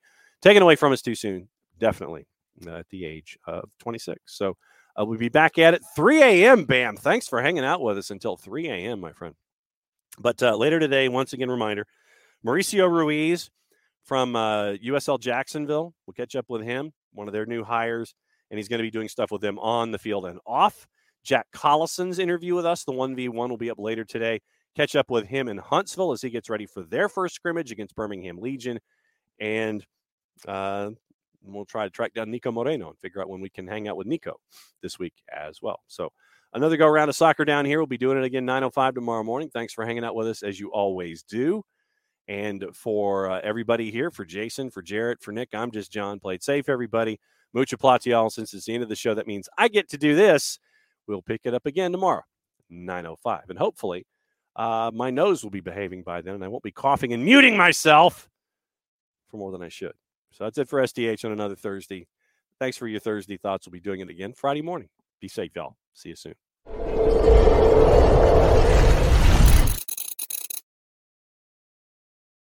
Judy was boring. Hello. Then Judy discovered Chumbacasino.com. It's my little escape. Now Judy's the life of the party. Oh, baby, mama's bringing home the bacon. Whoa, take it easy, Judy. The Chumba life is for everybody. So go to Chumbacasino.com and play over 100 casino-style games. Join today and play for free for your chance to redeem some serious prizes. Chumbacasino.com. No purchase necessary. Void where prohibited by law. 18+. Terms and conditions apply. See website for details. With Lucky Land Slots, you can get lucky just about anywhere. Dearly beloved, we are gathered here today to... Has anyone seen the bride and groom? Sorry, we're here. We were getting lucky in the limo and we lost track of time.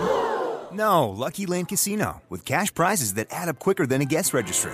In that case, I pronounce you lucky. Play for free at LuckyLandSlots.com. Daily bonuses are waiting. No purchase necessary. Void where prohibited by law. 18+. Terms and conditions apply. See website for details.